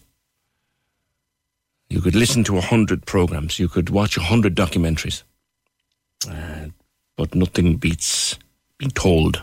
1850 715 996. Some reactions to Val, and I'll read them in a little while. But I want to catch up with Moninne Griffith, who is CEO of Belong to Youth Services. It's about an article in today's Irish Times, which said that the COVID 19 pandemic has posed a greater risk to the mental health of marginalised groups, especially LG, LGBT plus young people. This is new research just out. Moninne, good morning to you. Good morning. What, what were your findings? Well, this is a, the second time we've run this piece of research. This time um, we ran at the same time last year over the, the end of April, beginning of May. Uh, we had a huge response rate. Over 2,000 LGBT young people from across Ireland uh, responded. Um, and really, the paint, picture they painted is that we're not out of the woods yet in terms of um, the, lonely, the, the impact of loneliness and um, and isolation and being away from the usual support services that LGBT young people would have uh, because of lockdown. So the knock-on effect it has, LGBT young people already are at a higher risk of uh, mental health issues, not because they're LGBT, but because of bullying, because of stigma, um, because of family rejection. So the, pour, the, pour on top of that um, lockdown and not being able to see your friends, not being able to access um, your youth groups and that, uh, it, it would just seen a, a real surge and, and a huge number of young people get in contact with us, but also with LGBT youth groups all over Ireland for, for one-to-one support um, because they're feeling that loneliness, that isolation, separation from or lack of connection with people who have similar experiences and lives to them. Because I suppose it's very stressful anyway for, for young people. Um. Absolutely. Look, COVID's been hard. The last year's been hard for everyone, and for young people, I think more than you know us oldies. When you know when your pals and and connection with your peers is so so important uh, not just for fun, but for your actual mental health and well-being and your, your physical well-being and all that. Mm. Um, but pour on top of that, then I suppose being LGBT, maybe being in a home that isn't supportive yes. of your gender identity or sexual orientation, or, or struggling or, struggling with with your own sexual yeah, agenda. you're struggling with it. You're not ready to come out yet, so you're kind of censoring yourself. You're being careful about what language you use, and what we what we've heard on the front line from young people, and what came up in this research as well, is that you know, young people then feel an obligation. They have to start coming out to parents before they've really figured it out themselves in their head. So, in in uh, you know before COVID, young people might, you know, twelve was the most common age for a young person to realise that they might be LGBT, but they mightn't come out to somebody else for another four years. So they have that kind of mm. lead in time to really figure things out for themselves. And is it still COVID the case, Moninne, briefly? I, I know you've got to go to another interview, but is it is it still the, the case that sometimes uh, home can be the hardest place to come out? Yeah, I mean, look, over 50% of young people said that they were living in homes that weren't accepting of their um, their sexual orientation or gender identity. And I suppose the stakes are higher because if, if somebody in your home doesn't accept you, that fear, the fear of rejection is, is much b- bigger than maybe just somebody on, on your football club, which is you know, pretty scary, but but at least you don't have to see them every day yeah, and you're not you can, living. You can walk away from that, but you can't yeah. walk away from your home. Moninne, I'll leave it there because I know you're under pressure. I just wanted to touch upon that survey. Thank you very much. That's Moninne Griffith, CEO of Belong to Youth Services. Get more information from their website, which is capital B for B, capital L for long, capital T for two, dot org. Uh, that is their website. 1857 996. Right uh, if you'd like to win a smart speaker with free speaker frenzy, well, we've loads of them uh, to give away. Uh, right now, I have another one. So just text in whatever you want to say. Just tell me you want to win a speaker. Just text or WhatsApp your name, details to 083 396 96 96. Do that now, and then we'll call somebody back. And you have to have the phrase that pays. You have to have the magic phrase. And I'm not going to give it to you now. We're giving it to you all day. So off you go. 083 396 96 96. Can we just talk? The Opinion Line on Cork's 96 FM. With Dairy Made Premium Spread, 100% natural and made in Cork using West Cork cream. Casey and Ross in the morning. Weekdays, 6 to 9 a.m. On Cork's 96 FM. A woman is going viral. She got herself a personal trainer. He was talking to her about, listen, what we're doing is a 12 week program. Take some photographs of you in your knickknacks. Yeah, so that you got befores and afters, so Yeah. that you can judge your progress. So she takes a load of pictures of herself in her knickers. She just met your man that day, the personal trainer. She sent them all to him on his WhatsApp. He was like, no, no, no, these are for you. I don't. It's like, no, no, no. Someone's looking for a discount. Casey and Ross in the morning with no DC Cars Blackpool for Skoda in the city. A long standing tradition in Cork. Open 24 7 at noldc.com. Cork's 96 FM. harping back to the big story of the weekend and the uh, collapse of Christian Eriksen at that uh, European Championship match and Euros. And look, he's fine. He's chatting, he's joking, he's messaging his friends, he's taking hospital visitors. He's going to be grand. And he just now wants to find out what happened to him. But for 20 or 10 or 15 terrifying minutes on Saturday night. The whole world was wondering, what is happening to this young man? What is the story? There's that. There's the, the controversy over whether the television pictures should have stayed with it or not, or whatever. But another question. His life was saved at the end of it all by a defibrillator. And it's brought on a much bigger question of would you know what to do with one? Would you know how to use a defibrillator? They're, they're hanging up on street corners and brilliant to have them there. But would you know what to do? Would you know where your nearest defibrillator was? If someone collapsed in your building or in your workplace or on your building site, would you know what to do? Would you know how to start CPR? And it's a whole topic of conversation that's set to grow legs. Ger D is National Community Engagement Manager with the National Ambulance Service. Ger, good morning to you. Good morning, PJ. How it's are you? good. It's thrust that whole discussion into the limelight. Would, would you know where your nearest defib is, and would you know what to do with it? Yeah, PJ, it's always a question we're asked, um, or I suppose, in fact, we ask people really is, you know, those very questions, would they know where it is and what to do? And I suppose in Cork, we're quite fortunate in that the Lions Club, as you as you spoke about in the past, there have you know 13 defibrillators um, around the city and out in Blackpool, um, and, and in fact a 14th one going into St Luke's um, shortly. Um, and even if you didn't know where those locations were, uh, PJ, once you ring 999 and our emergency call takers um, identify that somebody is in cardiac arrest and needs the use of a defibrillator, they'll be able to tell you where your nearest one is, provided that that defibrillator has been registered with ourselves. And they'll be able to give you a list of the, the closest ones to you. Um, they'll also be able to give you the access code to the box if the box is locked. Um, and, uh, you know, somebody can be sent to go to, to retrieve that defibrillator while other people are doing immediate CPR on the patient. And, and there's the thing, Ger, going to get the defibrillator, but the starting CPR. How many of us would know what to do, what where to put the hands, and what to do? How many of us would know? Uh, Yeah, PJ, and again, it's a very valid question that, that, that people do ask, and, and they do say to us quite a lot that what if we do it wrong? What if, you know, we're not trained? So I suppose the big message to get out there to everybody is um, any CPR is better than no CPR to start with. Um, you know, being trained, fine, you have a, a, a cert and a piece of paper, and like, in 12 months' time, will you remember what to do? So again, when you ring 999 and, and the call takers identify a cardiac arrest, they'll actually talk you through exactly what to do. Yes. And they'll tell you, you know, to lie the person on a hard, flat surface, put your hands in the centre of the chest, push hard and fast. They'll even call out the beat with you while you're doing it. They'll stay on the line the whole time um, until somebody comes back with, with a defibrillator.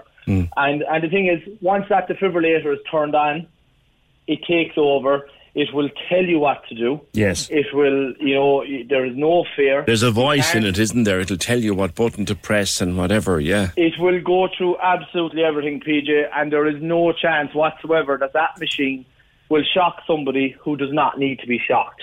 So to take away any fear whatsoever, they're extremely safe. And, they, will sense they sense the situation and they sense that the machine is programmed to sense whether it's needed to shock or not. I, I think we've had a few p- calls in Cork recently, and we wouldn't want to identify anyone obviously, but we've had a few calls recently where people came to someone else's aid just like that. We do, PJ, and, and I suppose there's one I just touch on just lightly, which is which did do the rounds on social media, and that was where a Garda retrieved the um, defibrillator from the back of Penneys, um, and they did um, get a successful resuscitation, and the man was taken to hospital. But I suppose in what I'd call more, ex- not, you know, in very exciting news now, is that if you remember, I spoke to Fiona um, a, a few weeks back um, about cardiac arrest of 15-year-old Conal McAuliffe up in St Paul's School Yes, in Cobh yes, I remember. And I suppose where, where it's exciting news to, to give the outcome of that is that the staff on the day, they started immediate CPR, they got the school defibrillator, they gave shocks, you know, the ambulance service arrived, you know, did all the stuff that we do, including bringing, um, you know, critical care doctors to the car park of the school.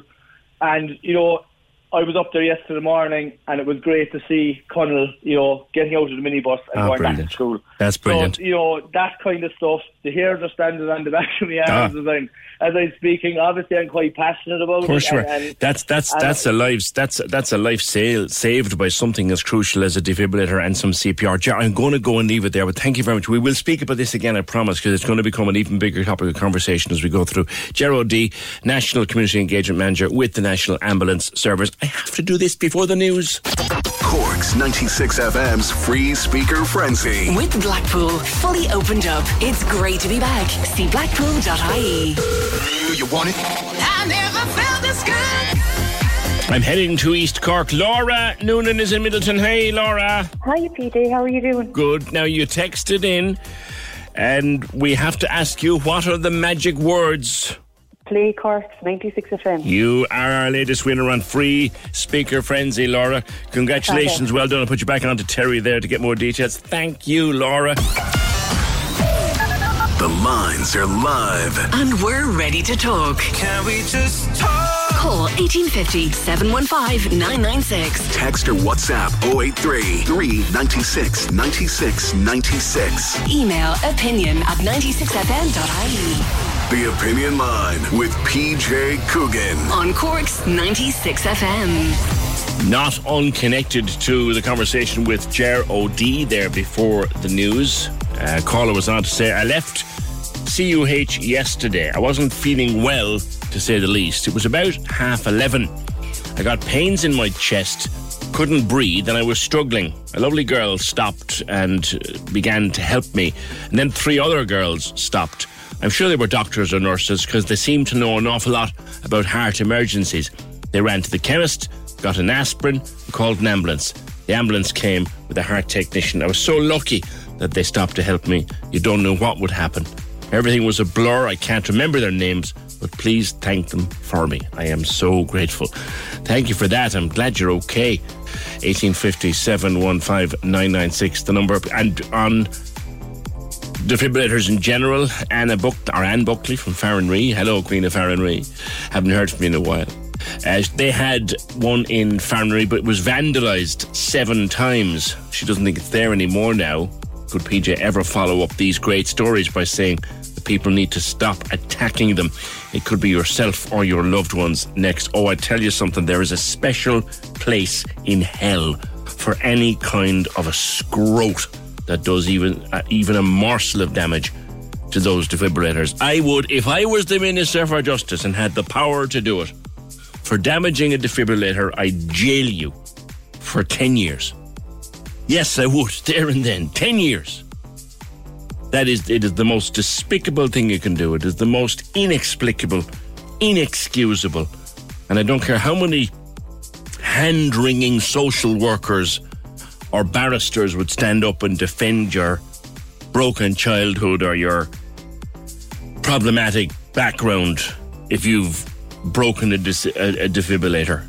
Oh no, oh no, no, no forgiveness for them for that shower. And you're so right. Tony says there's one in the old telephone box near the bank in Cobh. A lot of people don't know about it. There's a few of them around. There's one outside uh, as you go into Carrigaline there, the new estate, Janeville, that big new estate on the left you go in. There's a telephone box there. It's got defibrillator. A lot of uh, and it's been great to see some of the telephone boxes around have been repurposed as defibrillators. And as Jerry said, when you call the ambulance and you tell them where you are, they'll know where your nearest defibrillator is. They'll tell you exactly what to do with regards CPR while someone goes to get it, or you can get it. They'll tell you exactly what to do. They'll tell you exactly how to switch it on. They'll tell you exactly how to get it out of the holder, and then it will do everything. These are wonderful machines. Wonderful, wonderful machines saving lives. 1850 715 996 on Val's story, and I thought Val would be with me for maybe 10 minutes, and she was with me for the bones of the hour because she just tells her her late mom's story in such a poignant way. Um, I'm in floods here, says this message from Jer. Uh, I'm in floods here. Jesus, what a strong girl. I actually have a tuck in my heart trying to work from home, but I can't see the screen. What are you trying to do to me? There's a great old Cork expression, a tuck in my heart. Haven't heard that for a while couple more messages like that. Kevin said one of the most difficult calls he's listened to in years. She has amazing strength to hold it together. She has. She has. That's one thing for sure. On the vaccines, can you please give us some information, PJ, with regard to Johnson and Johnson? That's only one dose. So does that mean people who've got that vaccine are at risk? That's from a worried caller. Do you know? I have we have to look do something on this. Fergal. Fergal is our key research guru when it comes to all these vaccinations and stuff. We try and get some stats on Johnson and Johnson and resistance to things like uh, Delta. They're out there. You can be sure they're out there. Uh, the one people are saying everything else is two shots, and Johnson and Johnson is just one shot. Uh, so let's let's just find out where where it stands as a vaccine. A perfectly good vaccine. People are raving about it. You know, it's a perfectly good vaccine, and they're giving out thousands of doses of it now in the pharmacies. But yeah, let's check up its its efficacy against things like like Delta and stuff like that. Also, the Independent are reporting today that people who got AstraZeneca as their first vaccine will not receive another type of vaccine for their second shot, which goes against what people like Sam McConkey and others have been saying. Uh, I think who said Anthony Staines said the same the other day. There are one or two other people in, in the in the medical field who are saying, "Look, for goodness' sake, it's now not only is it safe, but it's very effective to give someone a second dose of something else on top of their first AstraZeneca." And maybe we could start doing that. But for the moment, anyway, no sign of it. No sign of it. Uh, also, there are cars now queuing to get into the vaccine centre at Uí Chaoimh. I've got a photograph. 1857 15996. Loads of people wanting to talk to us about many things today, and that is a great complaint to have. Now, there's a new survey out which was carried out among about 450 odd families in February and March of this year. And all those families have someone in it who's on the ASD, on the autistic spectrum. And that survey pretty much confirms everything that we have been told by countless listeners and families on this program over the last number of years, and that is that there are major barriers to services for both autistic children and teenagers. It's the Every Child Counts survey carried out by the National Autism Charity As I Am. I'm joined by their Deputy CEO, Fiona Ferris. Hi, Fiona. Hello, Fiona. Uh, hi, are you? Great to link in with you. Good to speak with you. Um, this was uh, quite an intense survey carried out across uh, the months of February and March. And like I said, a lot of your findings we're hearing here on the programme for, for a number of years. It shows big holes in the system, doesn't it? It does, absolutely. And like you said, it's just confirmed and put into it's quantified really what we were already acutely aware of. Um, and I mean, at a time when everybody is is experiencing massive delays in getting healthcare, all, all COVID really has done is exacerbated a situation that already existed. So this isn't, you know, a COVID specific issue. It's just it's it's happened that it's magnified an issue that was already there. Um, but the the results of the, the survey and the report that was generated um, really are they're staggering. Um, some of the results that we got back in terms of how families are receiving support, how long they've been waiting for support. Um, and the fact that many are actually uh, not in receipt of any support. So about 80% of families who responded said that their child isn't getting any support from an early intervention team or a school age team. And so that in itself is just shocking. Two thirds. This is this for me is the one that jumps off the page. Two thirds of parents and guardians who surveyed have had to wait two years or more to get a diagnosis. Yes, that's correct. And we, we know ourselves, of course, that early intervention is absolutely crucial whenever it comes to supporting a child's learning needs, their life skills, getting them, you know, the, the appropriate school place. So, you know, two years, and that's at least two years. Some people are having to wait much, much longer. Mm-hmm. That's very precious time that's lost in terms of support um, and accommodations that a child requires at that stage. And I'm uh, correct in saying, Fiona, and I'm thinking back to when my own boy was diagnosed, and that's that's 20 years ago now. The situation back then was that you couldn't get any kind of services until you had a formal diagnosis. Is that the situation still? Well, I suppose there are a couple of different routes, and um, many parents at the moment are feeling the need to go privately for a diagnosis because of the lists that are in place. But what many parents are also having to do is pay privately for the likes of occupational therapy, speech and language therapy. So those things can be accessed without a diagnosis, but at the expense of the parents. Like that's coming straight out of the parents' pocket. And what we are seeing there on top of that is that parents are experiencing massive financial pressure. Um, so they're having to assume full time caring roles for their children.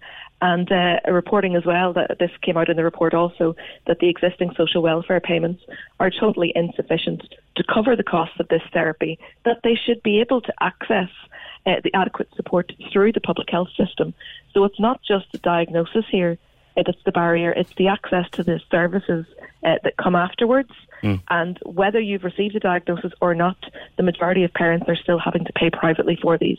Now, this wasn't a, an- a COVID specific based survey, but it did throw something else up, didn't it? That they said that uh, 40% of people said that their, or felt that their children had lost key skills due to the effects of, of lockdown and stuff.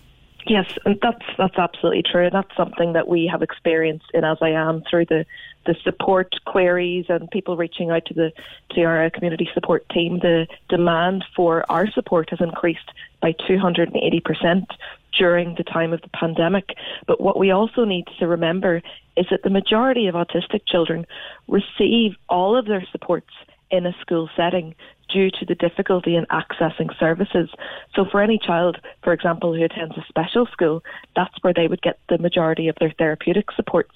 So they weren't just losing a school place or their educational uh, not having their educational needs met but a lot of their therapeutic their their social skills their life skills their interaction like all of that was lost as well during the pandemic but like you said this isn't a covid specific issue it's just massively highlighted an issue that already existed for many families in our community Now, you have some recommendations on foot of what you found, Fiona.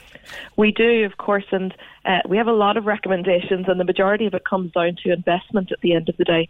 Something we've been lobbying for for a long time, and we're delighted that uh, Minister for Disability Anne Rabbitte uh, has committed to an autism action plan uh, this year, an autism empowerment strategy. Um, sorry, what we're advocating for on top of that is a HSE autism action plan, uh, which will involve investment. We're saying that the Department of Health needs to invest five million in this action plan, um, which is really about looking at a whole of government approach, a more cohesive and collaborative approach uh, to provide services for children and their families. But the HSE also needs to identify and address the accessibility barriers, um, both long term and those that have arisen as a result of COVID. Mm. They also need to be looking more formally at a process for analysing and collecting data in relation to autism diagnosis um, so that services can be appropriately allocated as a result of the, the rising needs uh, of society. One of the things that we've observed from taking calls from people over the years, and I guess in my own circle and the other parents that I know, one of the things that seems to frighten the HSE, frighten the life of the HSE, is that autism is so different that no two people are the same. And that tends to, to frighten the HSE a lot. And I think a lot of that comes from lack of understanding as well. And that's right across society. And I'm sure you, you'd agree with that, is that sometimes we fear what we don't understand. Yes. But I don't think we need to be looking at it as an autism specific kind of issue. We need to be looking at it as an individualized issue. What individual supports does this child or person need Yes. in order to meet their full potential? So obviously an autism diagnosis in most cases is required to access supports. But beyond that, we really just need to be looking at the person. What are their needs? You know, what therapeutic supports do they need? What healthcare supports do they need? Um, you know, arising from how they are as a person and what their strengths and differences are. So I can understand, you know, perhaps seeing the word autism and thinking, well, how how do I support that, or exactly what supports are required for that? Because every autistic person is so different. But we just need to be looking at the person as an individual and looking at what supports they need as a result of that. Okay, and we definitely need more, as you say in the report and you say in the recommendations, we need more caseworkers to work that early intervention system.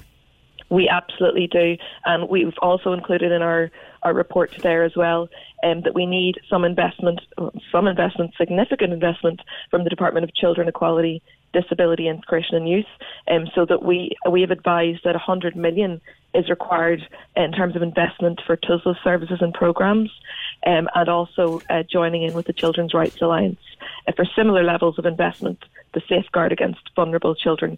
So what we have obviously reported on is autism specific, but we also know that these are issues that are affecting vulnerable children or children with disabilities all across Irish society. Um, so linking in with some of the other disability charities, Down Syndrome Ireland, Inclusion Ireland, they're reporting quite similar levels um, of delays and inaccessibility. Okay, Fiona, thank you for being with us on the opinion line. That is Fiona Ferris, the Deputy CEO of As I Am. I had the pleasure, uh, thanks Fiona, I had the pleasure of speaking at a conference one time in the UL in Limerick about uh, autism and education and having two kids having twins and my daughter went down the traditional route as it were and my, my son we're still we were battling with him for years. I was speaking at that conference. It was organised actually I think by Leah Nereida and I was speaking at that conference and I met uh, Fiona Ferris there. Very impressed by her. Very impressed by her indeed. 1850 715996 Barry says I've got my second appointment vaccination appointment for this coming Friday at the Aviva. Oh, God. I phoned the helpline and told them I live and work in Cork, still waiting for a comeback. That's a bit daft. By all accounts, that helpline that comes in the text message, if you ring them with a problem, they will do their level best to sort it out for you. But that's a crazy one. He got called for his second appointment at, to the Aviva in Dublin. like you've got Páirc Uí Chaoimh and the City Hall, but they called him to go to the Aviva in Dublin. Also, do you remember last week someone sent me a picture? I'm not going to use the name. Someone sent me a picture of their vaccination card, and it was a Pfizer vaccine, and they'd had their first one in uh, the, in in May, and according to the card, the second Uh, appointment was for August, and Pfizer is supposed to be four weeks. And I, I said that looks like the second appointment might have been mis- miswritten. Might have been written in the American format, you know, where the the eighth of June we would write it as 0806, whereas the Americans would write it as 0608. So she got the card, and she thought 0608. Well, that's the eighth of that's the sixth of August uh-uh, the person had written it in the wrong format and it was 0806. But when she rang back and gave them her details, they sorted it. So call that number when you get it with your vaccination text. 1857 Can we just talk? The Opinion Line on Cork's 96 FM. With Dairy Made Premium Spread, 100% natural and made in Cork using West Cork cream. Cork's 96 FM's free speaker frenzy is happening here. Play Corks 96 FM. I never felt this good. We've got loads of cool new smart speakers to give away every day. Join Casey and Ross in the morning and stay with us all day long for your chance to win. Win.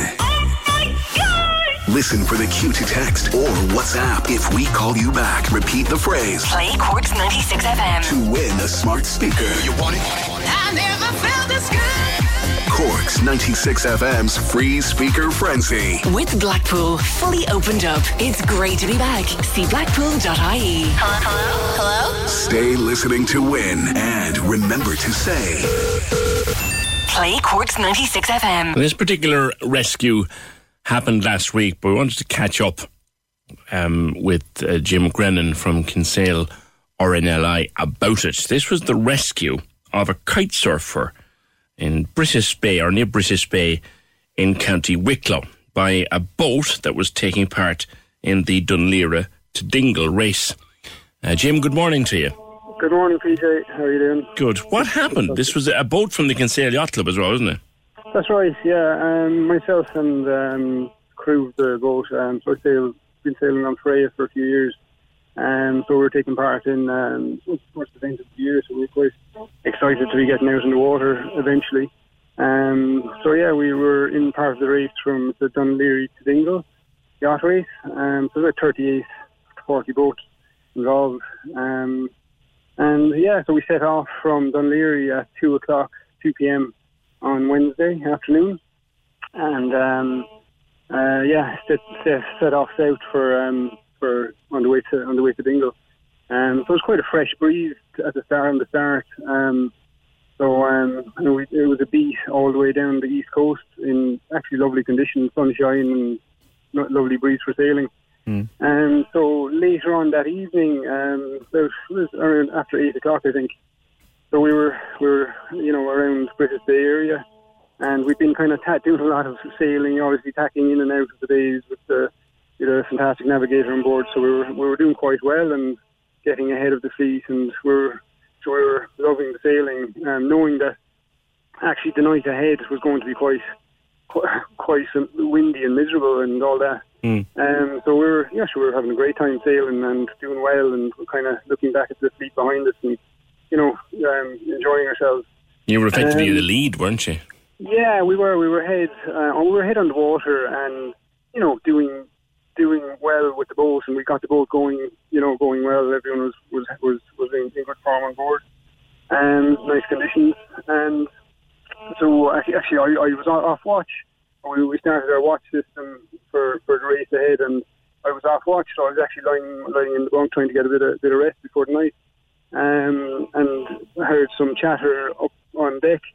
So one of the one of the crew who was who was on, on watch on the on the rail spotted um, something out to sea, and it wasn't even that, that close. Like I think he, you know, he strained his eyes or whatever and, and spotted a kite or something um, a bit out to sea. Mm. So he advised the crew, and they changed course. They said, "Look, we'll go over and have a look." You know, it was it was uh, slightly away from where we were going, I think, but we um, you know changed course just to check it out, Mm. as you as you do. Um, and it turned out to be um, it turned out to be a guy attached to the kite in the water um, when we got to it. So by the time I came on deck, we were kind of close to him, and um, um, yeah. So then we, we kind of kicked into training. It was we we'd done safety briefings before we left and all that, and talked about man overboard or whatever. So we kind of went straight into a man overboard um, rescue. Right. Um, of the guy. So yeah. And how was he? Was he all right? Um, yeah, like he was, he wasn't, he was uh, okay. Yeah, he, he he he was better than uh, you know we thought when we got him on board. Um, he well, he he'd been in the water for a while, but I suppose he, he was quite a fit, strong man. To be honest, so um, he hadn't been in the water um, obviously long enough to get severe hypothermia, but Yeah. he was in the water long enough to be, you know, a bit fatigued. Because Um, we forget, don't we, Jim, that even though we've had some lovely weather in the last week and a half or so, that water around our coast is still quite cold. Ah, yeah, absolutely. I think um, you know friends have been talking about the the temp- water temperatures have been low um, this time of the year for uh, lower than normal. Um, yeah, and I suppose look, he, he was he was, um, you know, qu- quite a bit from shore. Um, I, I think we, we spotted him out of luck, really, because you know um, the sun was behind us, and you've got a better view of the of the water when the sun's behind you. So you know that that was in our favour. So that's kind of part of the reason we, we spotted him. Yeah. Um, you know, if we'd if we'd been in any other position, we wouldn't have seen him. Yeah. the, the wind the wind was blowing him offshore, and the tide was taking him away from where he'd come from as well. Now you'd be an experienced lifeboat man yourself, Jim, so you knew exactly what to do. So you kind of you kind of found yourself on, on a shout without being necessarily on a shout. Yeah, that's right. Yeah, I was kind of joking with the lads in the station, you know, to put my number down in the, in the station for another shout. But look, to be honest, I was only part of one of a very experienced crew on board Freya. Um, the the lads on, on on the boat are, you know, exceptional sailors, exceptional seamen, and um, you know, so look, I didn't. The, the lifeboat training didn't really need to kick in too much, to be honest. There was, um, you know, I was with a, an exceptional crew. Um, who who just you know just it's all it's all kind of natural. Yeah. Now you also you, you would have in, in doing this, and I, I imagine it was the furthest thing from your mind at the time. But in in in doing this, you you sacrificed your your place at the head of the race. But that no one has ever been able to explain to me how these things are scored, Jim. But you actually managed to get your place back, did you? Yeah, well, look, the intricacies of the um, the um, the the system is is quite complicated, I suppose. But at the end of the day, yeah, we stopped our race for for an hour, over an hour, and um, um, so we um, recorded everything we did, and we had a fantastic navigator on board who was able to kind of record everything that happened. And then at the end of the race, um, we applied for redress. Um, so the position we finished in then was they they they done a lot of calculations and there was a lot of adjudication.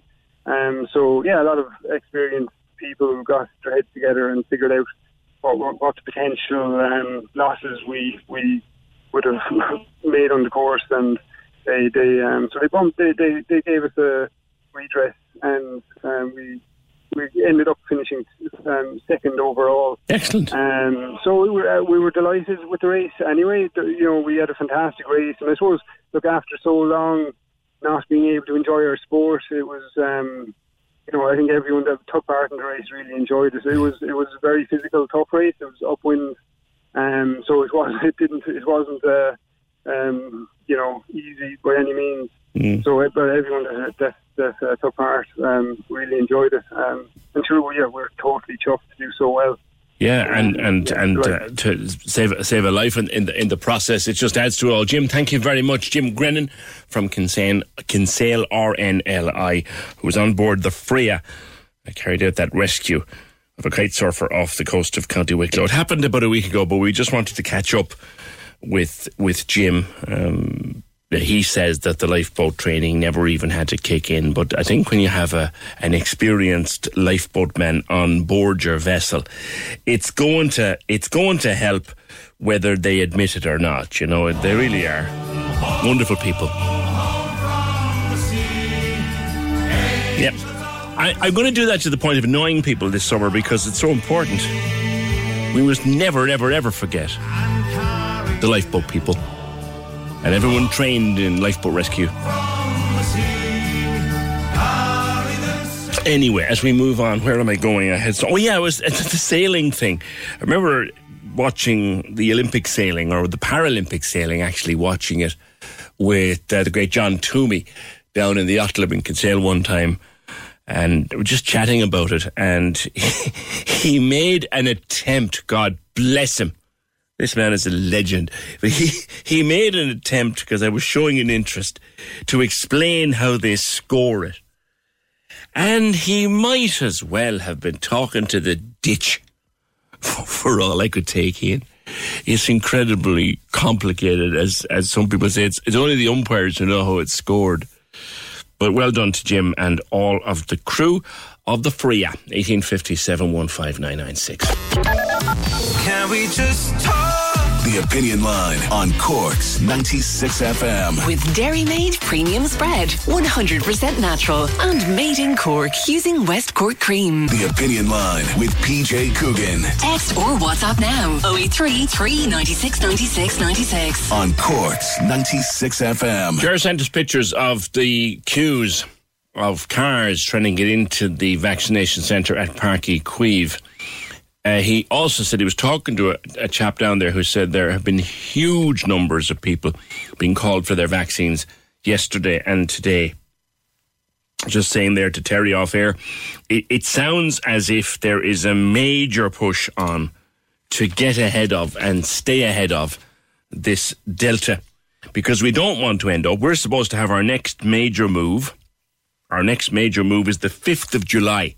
That's when indoor dining and a few more restrictions like that meant to be lifted on the 5th of July. We do not want to have to pause that. And there's a few weeks between now and then to get as many jabs as possible into as many arms as possible. And when you think about it, the 19th of July is when international travel is supposed to resume. So let's hope, let's hope that we can get tens and thousands and hundreds of thousands of jabs into thousands of arms between now and then. So we don't have to do what Boris had to do yesterday and put it all on hold. 1857-15996. Reading from today's Examiner, uh, Cork County Council Chief Executive Tim Lucey, this is Sean O'Riordan writing in the Examiner, says he's not willing to put his personnel at risk by asking them to issue litter fines to groups of youths who are regularly dumping waste at public parks and beaches. He was making the comments after a number of county councillors had expressed their concerns, one of them being Fianna Fáil's Seamus McGrath. Seamus, good morning. Good morning, PJ. It is a problem. We've talked here Monday after Monday about the state of the place at, at the weekends, and I can understand why uh, people wanted fines handed out, but uh, the, the, the isn't so sure about it. Yeah, so PJ, I suppose just to explain, Councillor Audrey Buckley and I had a motion at the council meeting yesterday asking for a proper litter enforcement plan for the summer. Um, we know we're supposed to have an outdoor summer. We're encouraging people to get out and enjoy amenities, and we have great amenities, and you know that's all positive. But unfortunately, there is a dark side, and that is these areas destroyed with litter when you have good weather weekends, uh, such as we had this weekend. And we've all seen the images on social media and so on. This isn't just a Cork problem, obviously, it's across the country. I saw an article about Achill Island as well or, um, after the weekend. So it's a widespread issue. But the motion we specifically had was looking for a litter enforcement plan, and part and parcel of that was that we wanted a presence from litter wardens at weekends. The simple truth of the matter is litter wardens do not work weekends; they're not on duty, um, and that to us is a major problem because most of the littering takes place over weekends, and you know we need to face up to this issue and we need to put a plan in place. The chief executive did raise the issue about safety, and look, it's a legitimate issue, and none of us want to put people in, in danger or, or put, you know, in carrying out their duties that they'd be put into an unsafe environment. But what I suggested, and what Councillor Buckley suggested, is that they would collaborate with the Gardaí on this issue. Um, you know, to be fair, the Gardaí had a strong presence this weekend in many of the areas, um, but you know their primary function isn't to do with litter necessarily. They have a whole host of other issues to do with parking, road safety, antisocial behaviour, and so on. But if if litter wardens were there in some capacity, accompanied by Gardaí, then I think this issue could we, we could make some progress on this issue. As a council, we we make huge efforts. Uh, in picking up litter, in working with volunteers, with tidy towns groups, but it's a recurring problem. It happens. It's as, it's it's unfortunate. It's predictable as night follows day when you have a good weather weekend. Our amenities, not just beaches, parks, etc., are strewn with litter, and you know this I mean it's it's a regular occurrence and we just have to be imaginative. We have to come up with ways to deal with it. And we put a lot of effort into awareness campaigns working with schools trying to get the message across. But unfortunately PJ there is a, a minority out there th- those awareness campaigns they don't reach they don't get the message across to them. And and the enforcement ha- has to be part and parcel of our response to this in my view. So I kind of understand where Tim Lucey is coming from because can you imagine a, a lone litter warden on a sunny afternoon surrounded by a gang of teenagers trying to force them to pick up litter? A couple of them, some of them might have had a few drinks on board or, or stronger. yeah And and that that's a very intimidating circumstance in which to find yourself, to say the least. I, I absolutely agree, and I, I completely understand that point, and, and we're not asking for that. Um, and that's why we did say in our motion there needs to be um, multi-agency approach here. There needs to be collaboration.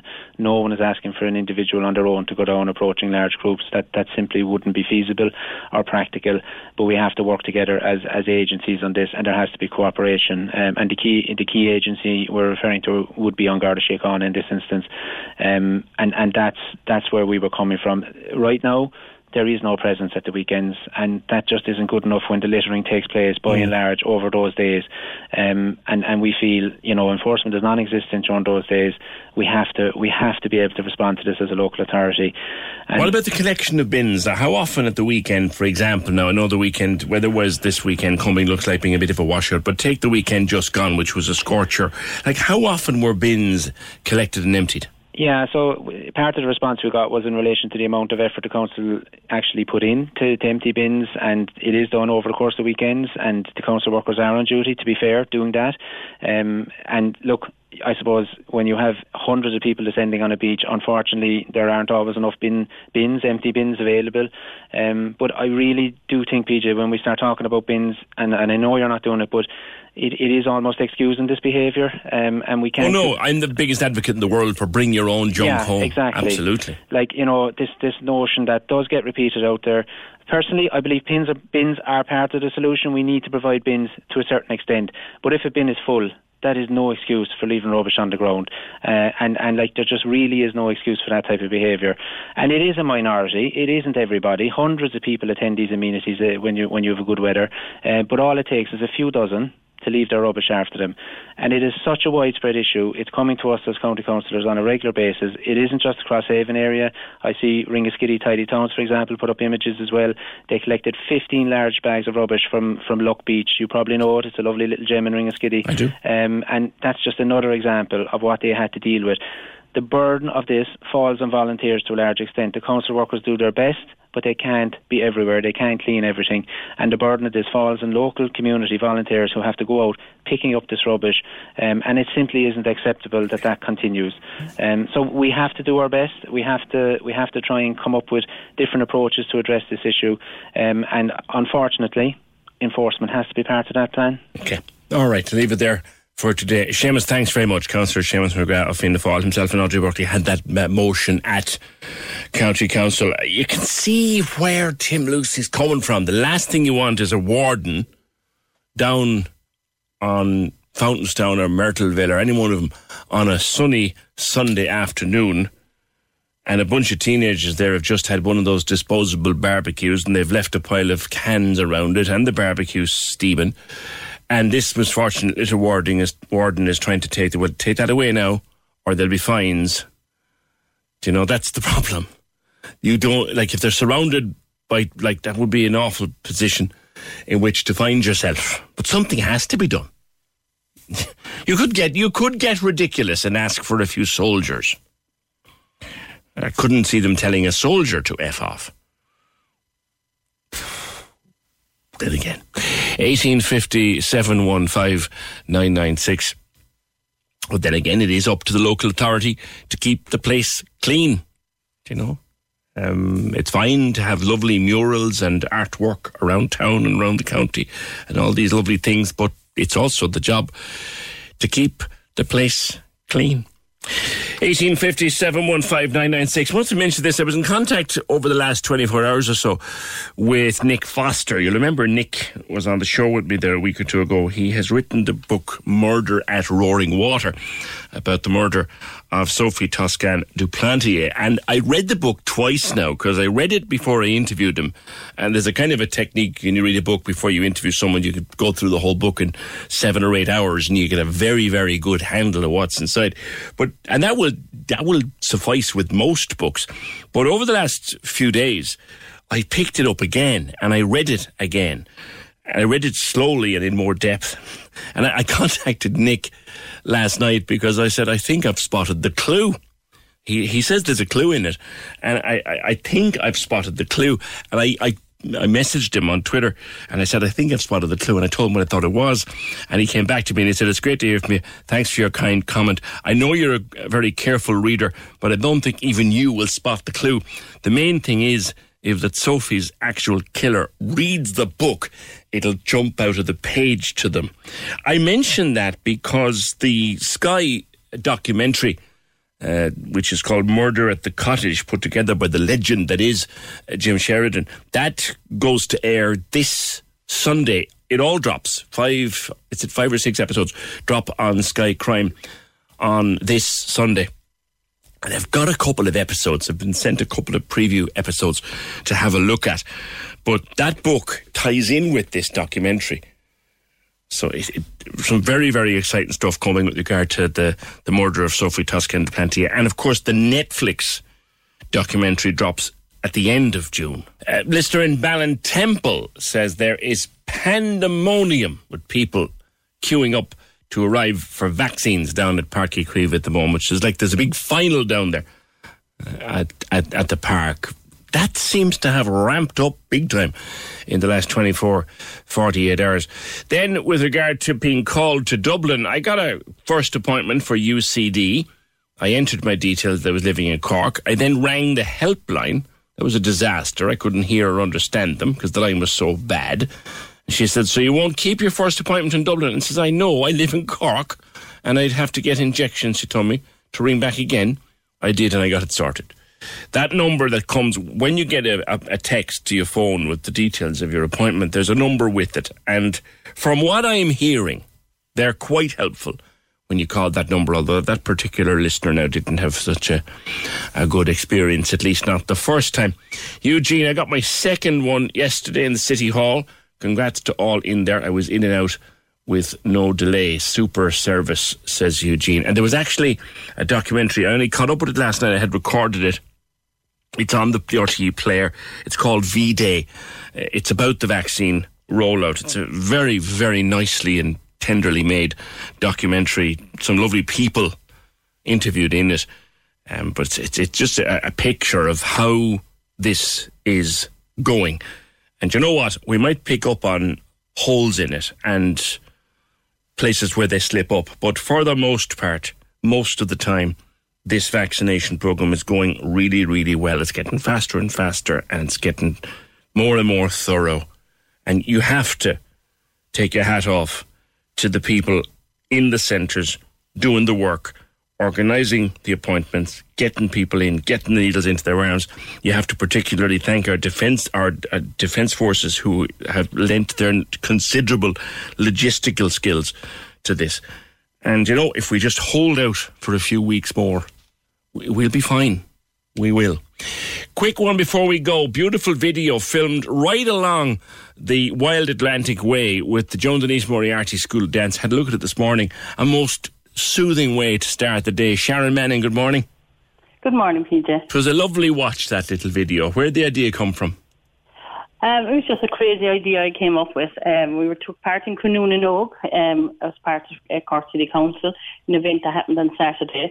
So then we had um, outdoor classes for the, month of May, and then we started recording in June.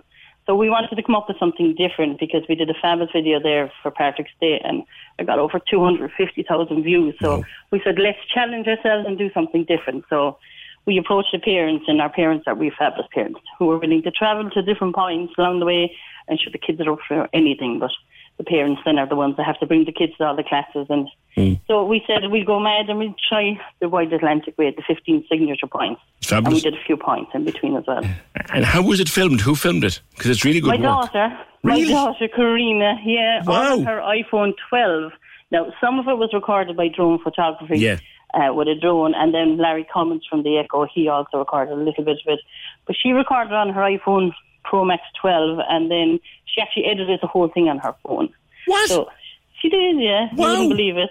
Yeah, and she choreographed it all as well. I'm going to So- go back and watch it again. So, so I watched it this morning. I thought, all done on a phone.